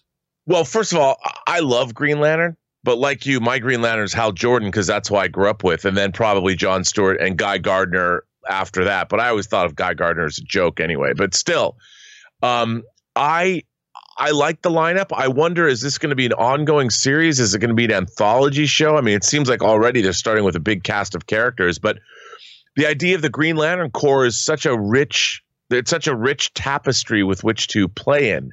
So I'm I'm gosh, I'm really looking forward to this, man. I I'm glad to hear this this breaking news and I think I can't wait to be honest. You know I what mean, else I just realized? Another guy who was the the prominent comic book Green Lantern for quite a while, Kyle Rayner. Kyle Rayner, yeah. Is also not, not listed in there. Uh, so I mean I, I love that Guy Gardner is going to be. I'm not I, whatever your mix or cast of characters were. You got to have Guy Gardner. Has got to be one of them. That's just that's just a type of character you can take and drop into any kind of a show. So I'm glad yeah. that one's going to be there. Interesting stuff, guys. Question for you I'm you is stoked, man. That's that's I'm this I'm is exciting. What do you guys think about that? We'll probably discuss this a little bit more come Monday once we well, a little bit more news and details comes out about this and we have a chance to gestate this a little bit more. We'll talk about it more then. But for now, guys, what do you think about this news about the Green Lantern Corps? Just because they didn't mention the names doesn't necessarily mean we won't see a Hal Jordan or Kyle Rayner or a John Stewart. Maybe they will be there, but for now, that's who there's mentioning. Guys, what do you think about that? Jump into the comments section below and let us know your thoughts. All right. Let's keep on going with your guys' live questions. And next up, we've got S. Beam who writes John, holy crap, man, watch the finale. I did watch the finale. I'm sure you're talking about The Boys season two. I know you did. Wow. Was glued to my screen the entire episode. Some things I knew would happen, but other things I didn't see coming. I absolutely agree.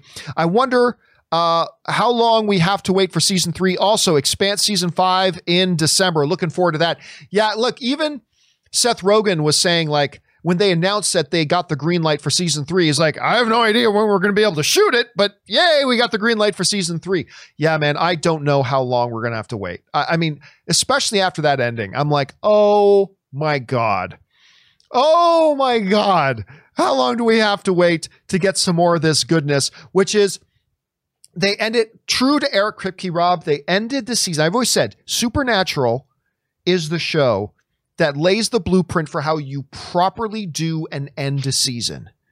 You have your main story for the season, you wrap up that story in a satisfactory way while opening up the door for what the next season is going to be about and where it leads, right? Like, I just watched the season finale for Raised by Wolves. Horrible, horrible season finale. Horrible. They ended that. It, it, it, put a bad taste in my mouth for the whole show, even though I was fa- I fairly liked it all the way through.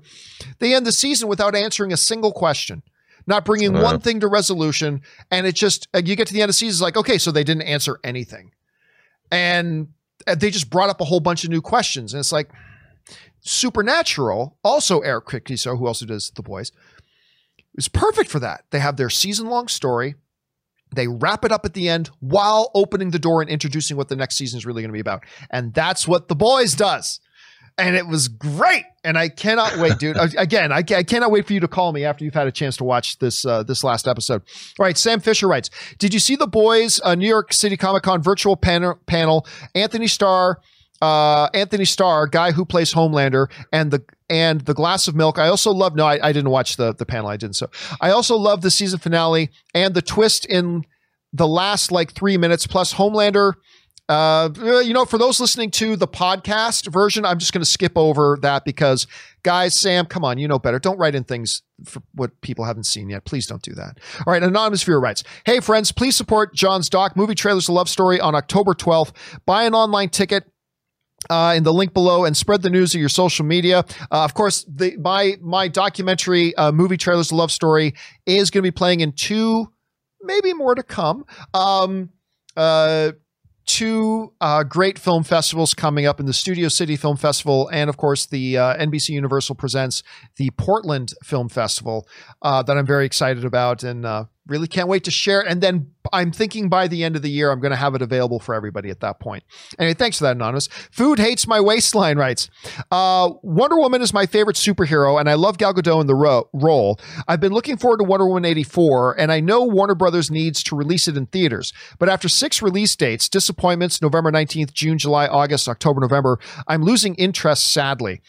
Hey, listen, and again, that Rob, that's what we were talking about earlier, right? It's like, they were advertising this thing ages ago. Yeah. And how long can you wait until it's like, oh, Wonder Woman's coming up? It wasn't out. Wasn't it out like a year ago? Or they're and I- they're they're getting dangerously close to that because that's why Rob. I don't think Wonder Woman is going to keep that December 25th release date. I don't think it's going to keep that date at all. But I believe they are going to wait as long as they can before they announce it moving. And when they move it, the next time they move it, it's going to be to a date, and then hell or high water, they're going to keep that date because they can't keep doing this. What are your thoughts on that? I feel the same way. I mean, to me, I always have to stop. That's the one movie I stop and think, oh wait, didn't that come out already? But I then I know, well, no, it didn't because I haven't seen it, so it must not have.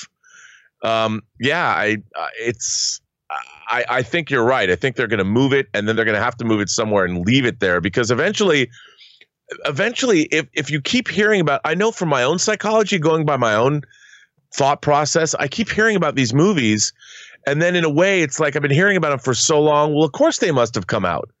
And then I stop and think, oh no, they didn't because of COVID.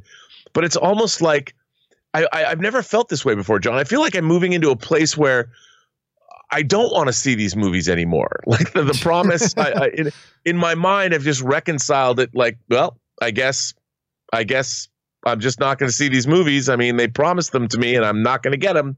So okay, so my experience of life might ever be that I, I I'm never going to get Wonder Woman or No Time to Die or any of these films. It's not like you know Fast Nine, the Fast Saga. When they moved that movie, they moved it into 2021. I understood that. I thought about it, and I it's never come to me. It's never come again. But now with No Time to Die repeatedly being moved and Wonder Wonder Woman repeatedly being moved, I'm like. I'm just not going to think about these movies anymore. I don't care. I'm tired of spending thought on on thinking about them. When they show up, they show up. If I run across them on cable one day, I'll be like, "Oh yeah, I never did see Wonder Woman '84." But at this point, I just I I don't care. Yeah, it's uh, it's it's a situation they have to figure out how to manage here, uh, and and figure out sooner rather than later. All right, K Major writes, "Hey John, dude, you got me watching my Patreon and Facebook notifications like a hawk." K Major is clearly one of our Patreon supporters. I keep missing the glorious good news. Happy about all the success you've been receiving. It makes me very honored to be along for the ride since 2013 keep bringing on the filthy bro. Thank you so much for that, Major. And yeah, just a reminder to everybody who is a Patreon supporter, and a deep, deep thank you to all of you guys who are Patreon supporters. Make sure, like Major, you keep your eyes on the Patreon feed because we're always dropping things early in there, letting letting people know our Patreon supporters knows things before other people do, and things like that. And for instance, we had our we had a private screening of my movie, uh, movie trailers, a love story of my documentary. We did a private screening that was exclusively for a select group of our Patreon supporters. We invited in 25 Patreon supporters. We put up the notification in the Patreon page. First 25 people responded. We had a private screening. It was a lot of fun. So yeah, just a reminder to all the people who are Patreon supporters, keep your eyes open on those feeds, everybody, and in our Patreon supporter Facebook group. All right, K Major also writes, Non movie related. What do you use for streaming your music? Google is closing their app, their music app and forcing us to use YouTube Music by December. It sucks, in my opinion. No centralized library. Uh, looking for an alternative until they fix it. I hope. My music streaming service of choice is Google Play Music. I did get the notification that they're merging that into YouTube Music, so they're going to be shutting down Google Play Music and your membership transfers over. I've never tried YouTube Music yet. Um, but I've been using Google Play Music for a long time. As a matter of fact, I've been using it for so long that the one I used before that was Pandora, which is still around. Pandora is still around. So right now, that's my music streaming. Ser- Rob, do you have a music streaming service of choice right now that you use? I use Spotify. You do, yeah. A lot of people Yeah. use that. You like it? Uh, I, I do like it. I, you know, I keep I have this one playlist of just ra- not random, but what kind of random music from a soundtrack playlist that I just keep adding to. I think it's like eight hours long now. I just keep throwing stuff in there, and I use. I listen to that all the time. That playlist. Uh, all right. Uh, let's see here. Next up, and then we're probably gonna have to let Rob go because he's got things he's got to do. Uh, next up comes us from John Klobuchar, who writes. Have you ever read the works of K.M. Weiland? She's an author who has written some excellent resources for people who want to become authors. I highly recommend her to people who want to write. I have personally never heard of her. I've never really aspired to be a writer per se. So that's probably why I haven't. If either Rob or I would have heard of her, it would be Rob. So, Rob, have you ever heard or read the works of K.M. Weiland? If either of us I- are going to know, it's you. I have not. But I have not. Yet another great resource given to us by one of our viewers. To anybody else who is interested in that, thank you Yeah. for putting on the uh, on the radar there. Okay, let's let's get a real question while we got Rob here. Uh, Trevor Macy writes, "Hey John, did you watch the Boys season finale yet? I absolutely did. Uh, I absolutely loved it. Just wanted to know your thoughts. Hopefully, we get season three soon. Thank you. All listen, I'm not going to go into any detail. I think this weekend I will do a s- open spoiler discussion." Uh, live video, so keep your eyes open for that. Give everybody a chance to see the finale. I loved it. I loved it.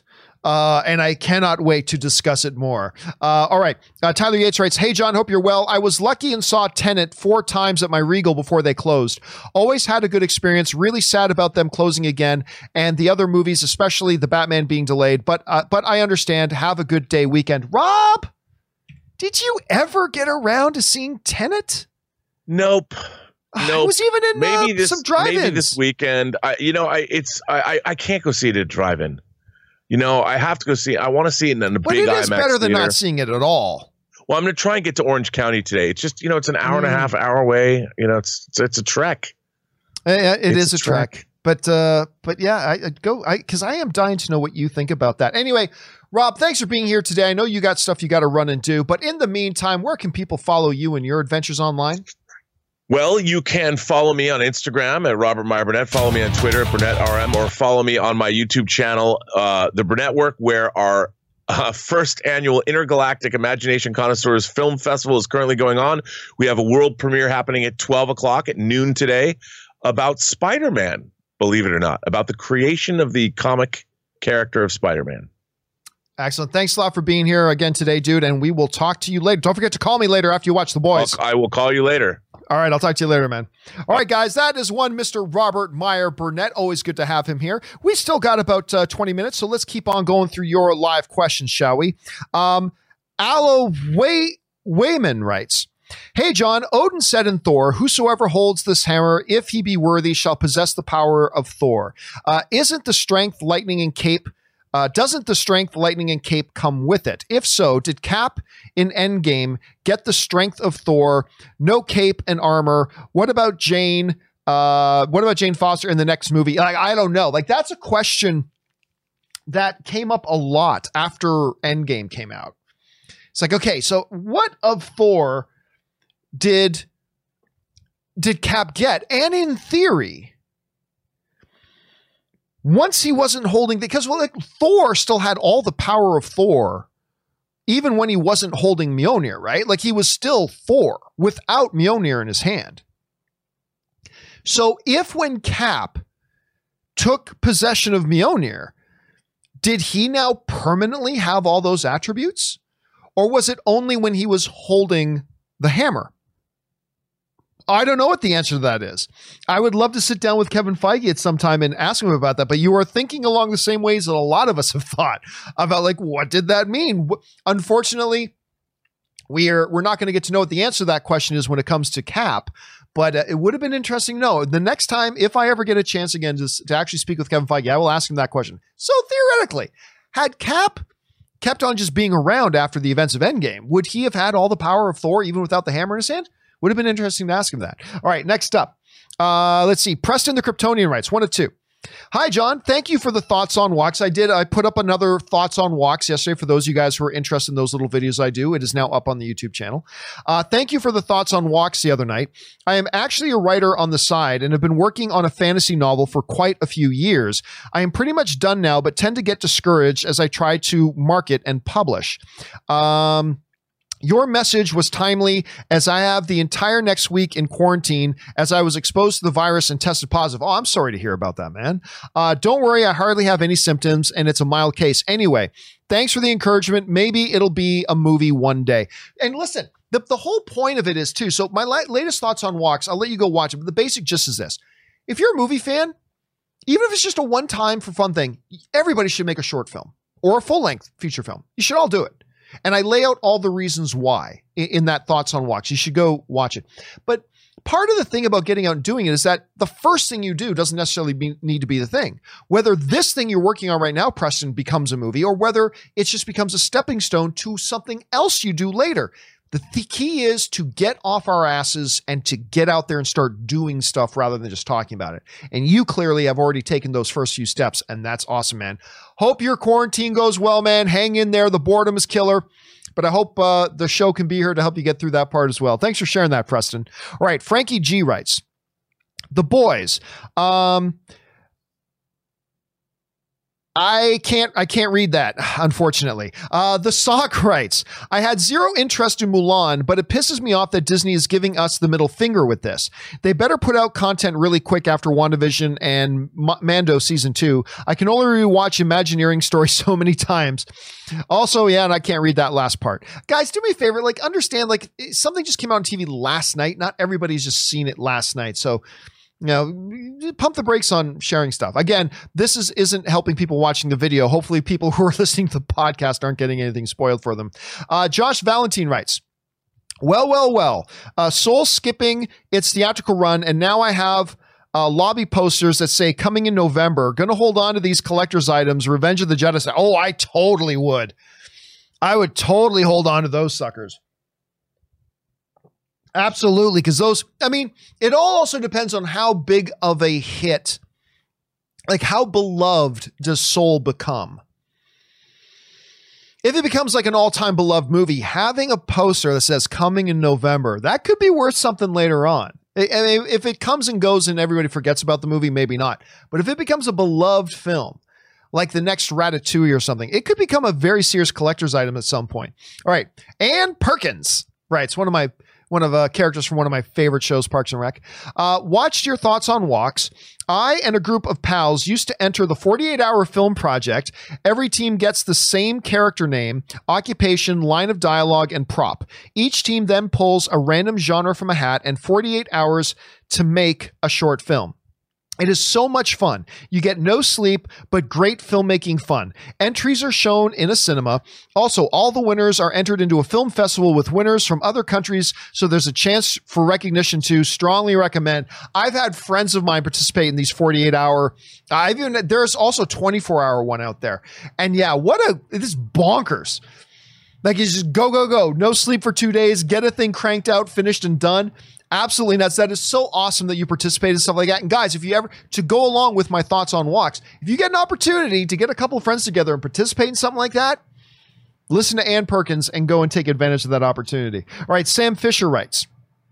Does anyone know what Stormfront was saying in German at the end? Um, I will move on. Actually, Sam, it's uh, the so uh, this isn't giving story. To hear that Stormfront was speaking in German there's actually articles online if you go and search because i read one this morning where they actually did translate what she was saying and it's it's really interesting the stuff that she was saying at the end there so you can go and, and look that up uh, dimension 20ch says have either of you guys seen the invincible trailer yet it's one of my two all-time favorite comic book series uh, that have an ending besides Locke and Key and holy shit the boys finale and twist hyped for hell for season three also do you ever watch uh, D&D podcast. I've watched some D&D stuff. Yes. I've watched some D&D stuff because I, I play Dungeons and Dragons. Uh, I am assuming you mean by D&D you mean Dungeons and Dragons. Uh, so I play Dungeons and Dragons. My wife is very into Dungeons and Dragons. She plays in like several groups and she's the game master for a couple of groups as well. Um, but anyway, no, I've not seen the trailer for Invincible yet. I saw that it dropped, but I have not watched it yet myself. I haven't had a chance to see that yet. All right, next up, uh, Mr. Golf Wang writes. I think Bill Skarsgård would make a great uh, Feyd-Rautha. I don't even know what that is off the top of my head. Uh, if there were to be another Dune, oh, I, seriously, I, you know what I was? For some reason, I had it in my head. I had it in my head that we were talking about this some obscure Green Lantern character. Anyway, uh, would be interesting being that uh, Bill's father, Stellan Skarsgård, is playing the Baron Vladimir Harkonnen, aka the uncle. But I, I, mean, you know me though. I get into what about X actor and X role? I, I don't care as long as they're good actors. The whole Skarsgård clan, the whole Skarsgård clan is stupid talented. Like Stellan's genes are ridiculous. Because what does he have? Like 48 children? I think it's 48, 48 kids, and they're all like super talented actors. Like even as one kid who doesn't look like any of the other ones. The one who played Floki in uh, Vikings and he plays Merlin in that new Netflix show. He's great. I mean, they're all great. It's crazy the the talent genes that Stellan has. Anyway, Adam K writes. Do you think Pete Docter had any say in the decision to move Soul to Disney Plus? He's the COO of Pixar, so imagine he had a lot of influence. I wonder if he pushed to keep Soul in theaters and is upset that Disney is moving his movie to streaming. Um I definitely look, as the head of Pixar, because he kind of took over from John Lasseter. As the head of Pixar, I absolutely believe he had input, right? I don't know that his would have been the final say. Uh, actually, I'm pretty sure his wouldn't have been the final say because he has a boss in Alan Horn, right? Alan Horn is the head guy of all Disney movies. Alan Horn's the head of all of it, whether it's Pixar, Lucasfilm, Disney Motion Pictures, Disney Animation, MCU, like Marvel, whatever it is, Alan Horn is the head of all of that.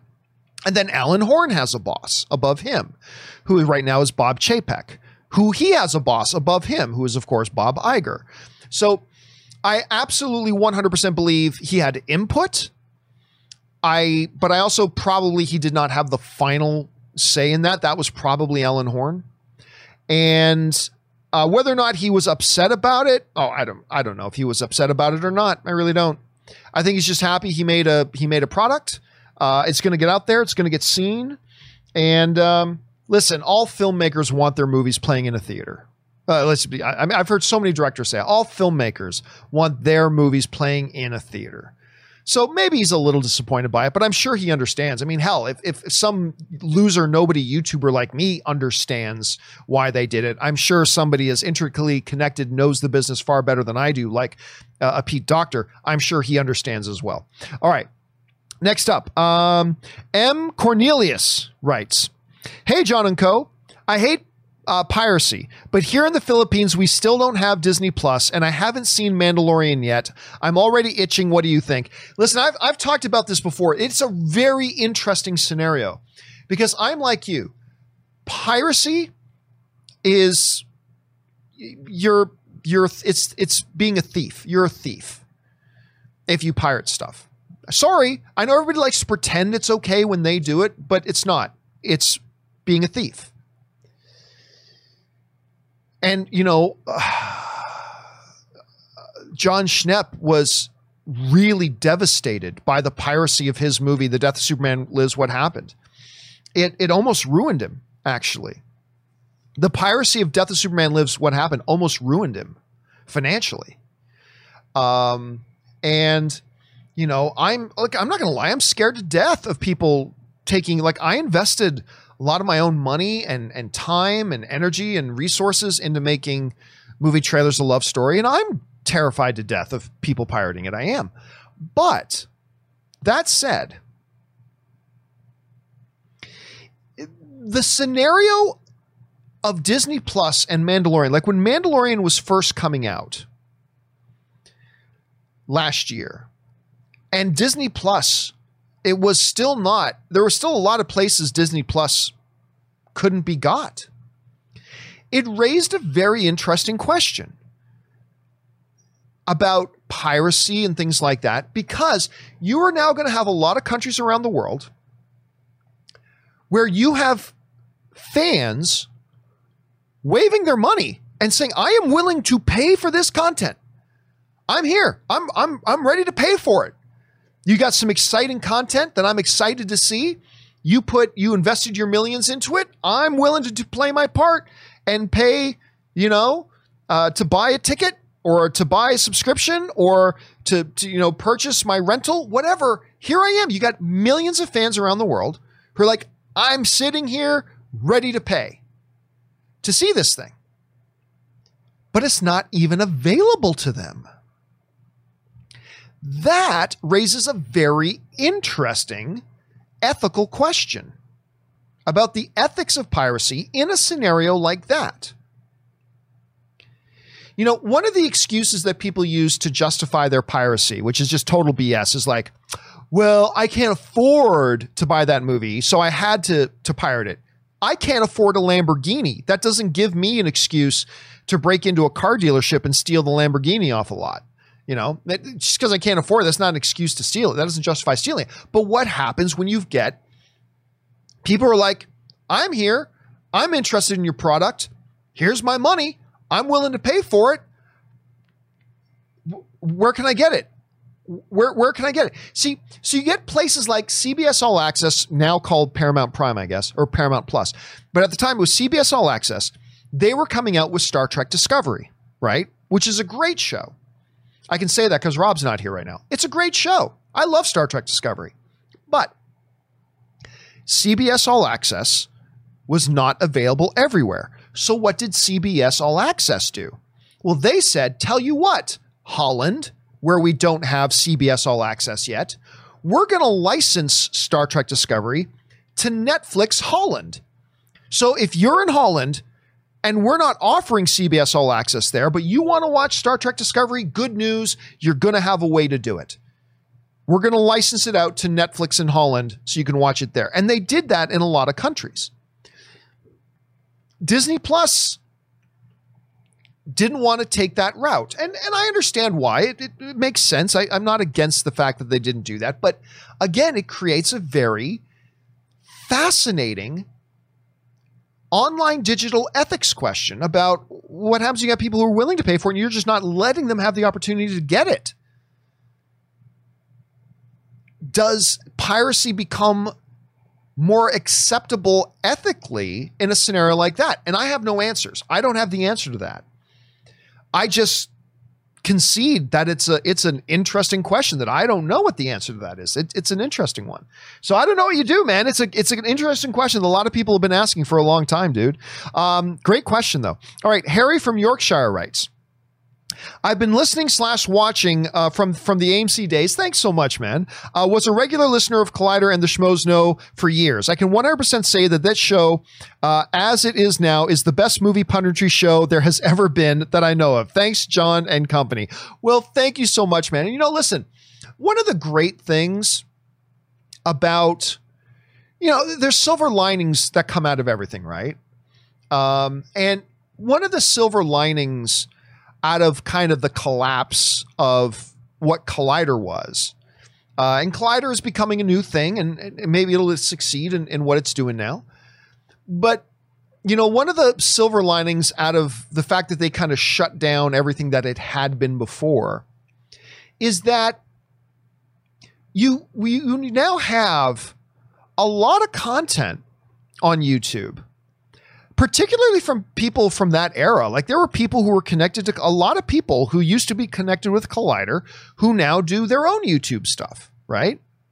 And like you, you just name like schmoes and and whatever, and uh, that's a great thing for a fan community. It's a great thing for a fan community. Now, is the John Campea show the best of the bunch? Obviously, it is. Obviously, that goes without saying. But seriously. It's a great thing that there is a lot of content out there and a lot of choice and a lot of variety. And that doesn't mean it's a good thing that that Collider had shut down thing and the disaster happened at AMC. That doesn't mean that's a good thing, but hey, it's just a silver lining. It's just it's a silver lining that there's some good stuff out there. But anyway, hey, thanks for saying that, Harry. I really appreciate that, man. All right, next up. Uh Capri Grant writes, You keep saying college age, John, but hasn't Kevin Feige said the third movie will be the 12th grade Peter. And isn't Marvel still under contract with Sony to feature an Avenger level character in the Spidey films? Couple things. Uh, I Kevin Feige has said a lot of things. Sometimes you have to adjust a little bit. What I do know is this: is that as of right now, Tom Holland, who is currently shooting his, uh, um, why am I freezing on the name of the movie? Uncharted. Um, why did that do that on my search screen? Uh, he's shooting Uncharted right now. Tom Holland, as of right now, is 24 years old. He's going to be 25 by the time they start shooting Spider Man 3. I think he's going to be 25. If not, he'll be close to be turning 25 when they t- start shooting Spider Man 3. Spider-Man: Homecoming. Let me just look into this. I want to get the date right. Uh, Spider-Man: Homecoming release date. Spider-Man: Homecoming was in 2017. Um, so they may say he's in this grade or that grade. Or it doesn't matter. He has been Spider-Man for a while. He has been Spider-Man for a while. I don't. I didn't mind that in his first movie he needed a mentor figure. I still wish they hadn't turned him into Iron Man Jr. Spider Man, he's not cool enough. No one's going to like him. You know what the kids like? Iron Man armor. Let's give Spider Man Iron Man armor. Now he's Iron Man Jr. Now he's cool. It's like Spider Man's cool enough. Thank you very much. Anyway. Um, but I didn't mind the idea of them having a mentor figure for the first film. He's a kid. He has, but after that, I feel like, okay, now let Spider Man stand on his own. Because guess what? In the 20 plus years in the comics when Peter Parker was a high school student, he didn't need mentors. Always holding his hand to help him cross the street, you know? So I, I just, now this is going to be the third film. By the time it comes out, it's going to be five or six years after the first film came out. By the time this movie comes out, Tom Holland's going to be walking the Tom Holland is going to be walking the red carpet of Spider-Man 3 as a 27-year-old man all right, closer to 30 than he is the high school age. I'm just saying it's time to let Spider Man, you know, stand on his own two feet. That's my own. That's that's all I'm saying. That's all I'm saying. Um, let's see. Uh, where are we at here? Uh, Mr. Golfwang writes. Uh, part two, I missed part. I forgot what part one. While I love the idea of seeing Skarsgård opposite his father, I'd love to see his dynamic with Timothy Chal- uh, Chalamet. Um, uh, two of the best up and coming actors who I think could really be great together. I listen. I like. I I like him very much, but he's not on the same level as Timothy Chalamet. Um, I I don't think he is one of the best up and comers right now. I think he's very good. And I think coming from that, you know, talent rich family, he's absolutely, but he's not Timothy Chalamet level. Timothy, if there is any actor on the planet right now who has the potential to be the next Daniel Day Lewis, who is the GOAT. He's the he is the Bret Hart of acting. He's the best there is, best there was, best there's ever gonna be, is Daniel Day Lewis. If there is anybody right now who has the potential to be the next Daniel Day Lewis is Timothy Chalamet. Like this kid has already turned in multiple Academy Award level performances, and he's just at the beginning of it. He's only getting better. Like it's scary how good he's going to be. I'm excited to see anybody acting alongside Timothy Chalamet, to be honest with you. And his films that have been in have not been my favorite films, but whenever I see a movie with him in it, whether it's that one he did with Steve Carell or uh, uh, Call Me by uh, by my by your name or whatever. There's the one he did with Armie Hammer. Whenever I see him in the movies, I usually like the movies, but uh, you know I haven't like super loved any movies.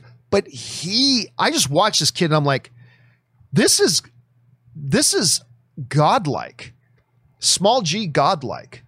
The the the raw potential in that kid is stupid, like absolutely stupid like this this could be the guy to like set a lot of Oscar records by the time and you know the dude's not even in his just and he's not even going to hit the height of his powers till he's like in his mid 30s. So he's not even close to his potential yet. It's scary, man. It's absolutely scary. All right. Thundercloud writes Hey, John, I've been a big fan of yours since before AMC, but never. Oh, well, thank you for writing in, man. I appreciate that. Uh, I was thinking about the whole Spider Verse thing, and I may be in the minority, but I believe Andrew Garfield was a better Spider Man than he gets credit for. Oh, no, I, I absolutely believe he was a great Spider Man. I think Andrew Garfield was a very unique Spider-Man from Tobey Maguire, just as Tom Holland is a very unique Spider-Man from Andrew Garfield. You know, it's much like the Joker stuff, right? Like um, Joaquin's Joker is a very different Joker than what Jack's Joker was. Jack's Joker is very different from what Heath's Joker was. You know, they're all, but they're all distinctly Joker. I think the same can, in a in a way, be said of like Tobey and Andrew and Tom Spider Man. They're all quintessentially Spider Man, but they're all very unique Spider Men. They're all very different Spider-Men. And I think Andrew Garfield's Spider-Man was fantastic. I, I really I make no apologies for that. I think Andrew Garfield's Spider-Man was absolutely fantastic. Uh, let's see here.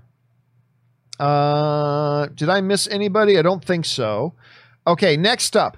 I think that was Thundercloud.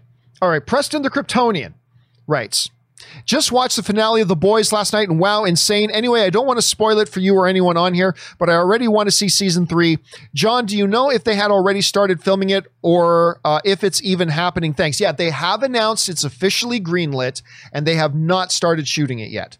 Uh, Seth Rogen, when they made the announcement that it had been officially greenlit, he said, I, he said, I don't know when we're going to be able to shoot this thing because obviously the pandemic is and you've thrown a lot of schedules off and all that kind of stuff. So I don't know when they're going to get around to shooting it, but it is greenlit.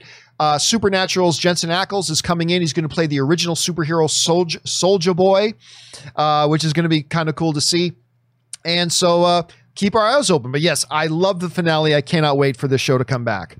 Um, N writes, I'm about to watch Tenet. It's my first movie in theaters in seven months. Super excited. Dude, I still remember my first movie back in theater in almost six months was New Mutants. Not a great movie, but it was so good to be back in a theater.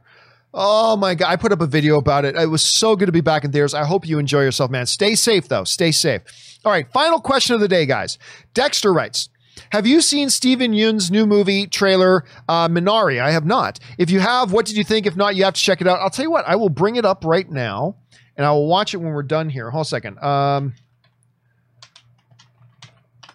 uh, Oh, wait a second. Is this the one where that like they they move to like into like uh they move from the, the their country to like mid midwestern uh, America and they live in this little community and he's trying to farm stuff. If if so, yes, I saw that trailer, and yes, it looks fascinating. And it's an A24 movie, if I remember correctly from the trailer. I didn't remember that being the title of it at all. Even as I'm looking at it, I'm like, I don't remember the name of it being Minari, but whatever. That looks great. I thought the trailer looked fascinating. I especially loved in the trailer the banter between the kid and the grandma. You don't do what a regular grandma does. I mean, that was adorable. I love that stuff. But yes, this is a movie that looks really. If you guys haven't seen the trailer for it, uh, take Dexter's advice. Go check it out. Just search YouTube for uh, Minari trailer. It looks really good, and I'm I'm very excited to check it out when we get the chance. All right, guys, that'll do it for today's installment of the John Campea Show. Thank you guys so much for making this show a part of your day. Thanks to Robert Meyer Burnett for being here, of course, as always, bringing his glory and goodness. Special thank you to all of you guys who sent in the live questions because number one, you gave us great fun things to talk about, but number two, you supported this channel while you did it. By the way, guys, I want to remind you if you come across a piece of news that you think we should have as a main topic here on the John Campea Show, just go anytime. It's totally free to www.thejohncampeashow.com slash contact. Just fill out the form with the with your uh, topic, hit submit, and you just might see your submission featured as one of our main topics here on the John Campea Show. Guys, that'll do it for me for now. Congratulations on making it through to the end of another week. May you have a glorious, wonderful weekend ahead of yourselves and get ready for another week full of triumph and victory come Monday. And we will see you then. Guys, just so you know, uh, open mic will be on Sunday this weekend because Ann and I are going out of town tonight and won't be back in time for tomorrow, but we will do our open mic on Sunday. So if you're, if you are one of our regular open mic viewers, that's when open mic will be is on Sunday. Guys, thanks a lot for being here. Remember to do the four main things stay smart, stay safe, take care of yourselves, and please take care of the people around you. And also, one other thing to those of uh, my international friends who are American viewers, I'm not an American citizen. You know, I'm a permanent alien resident, but I'm not an American citizen.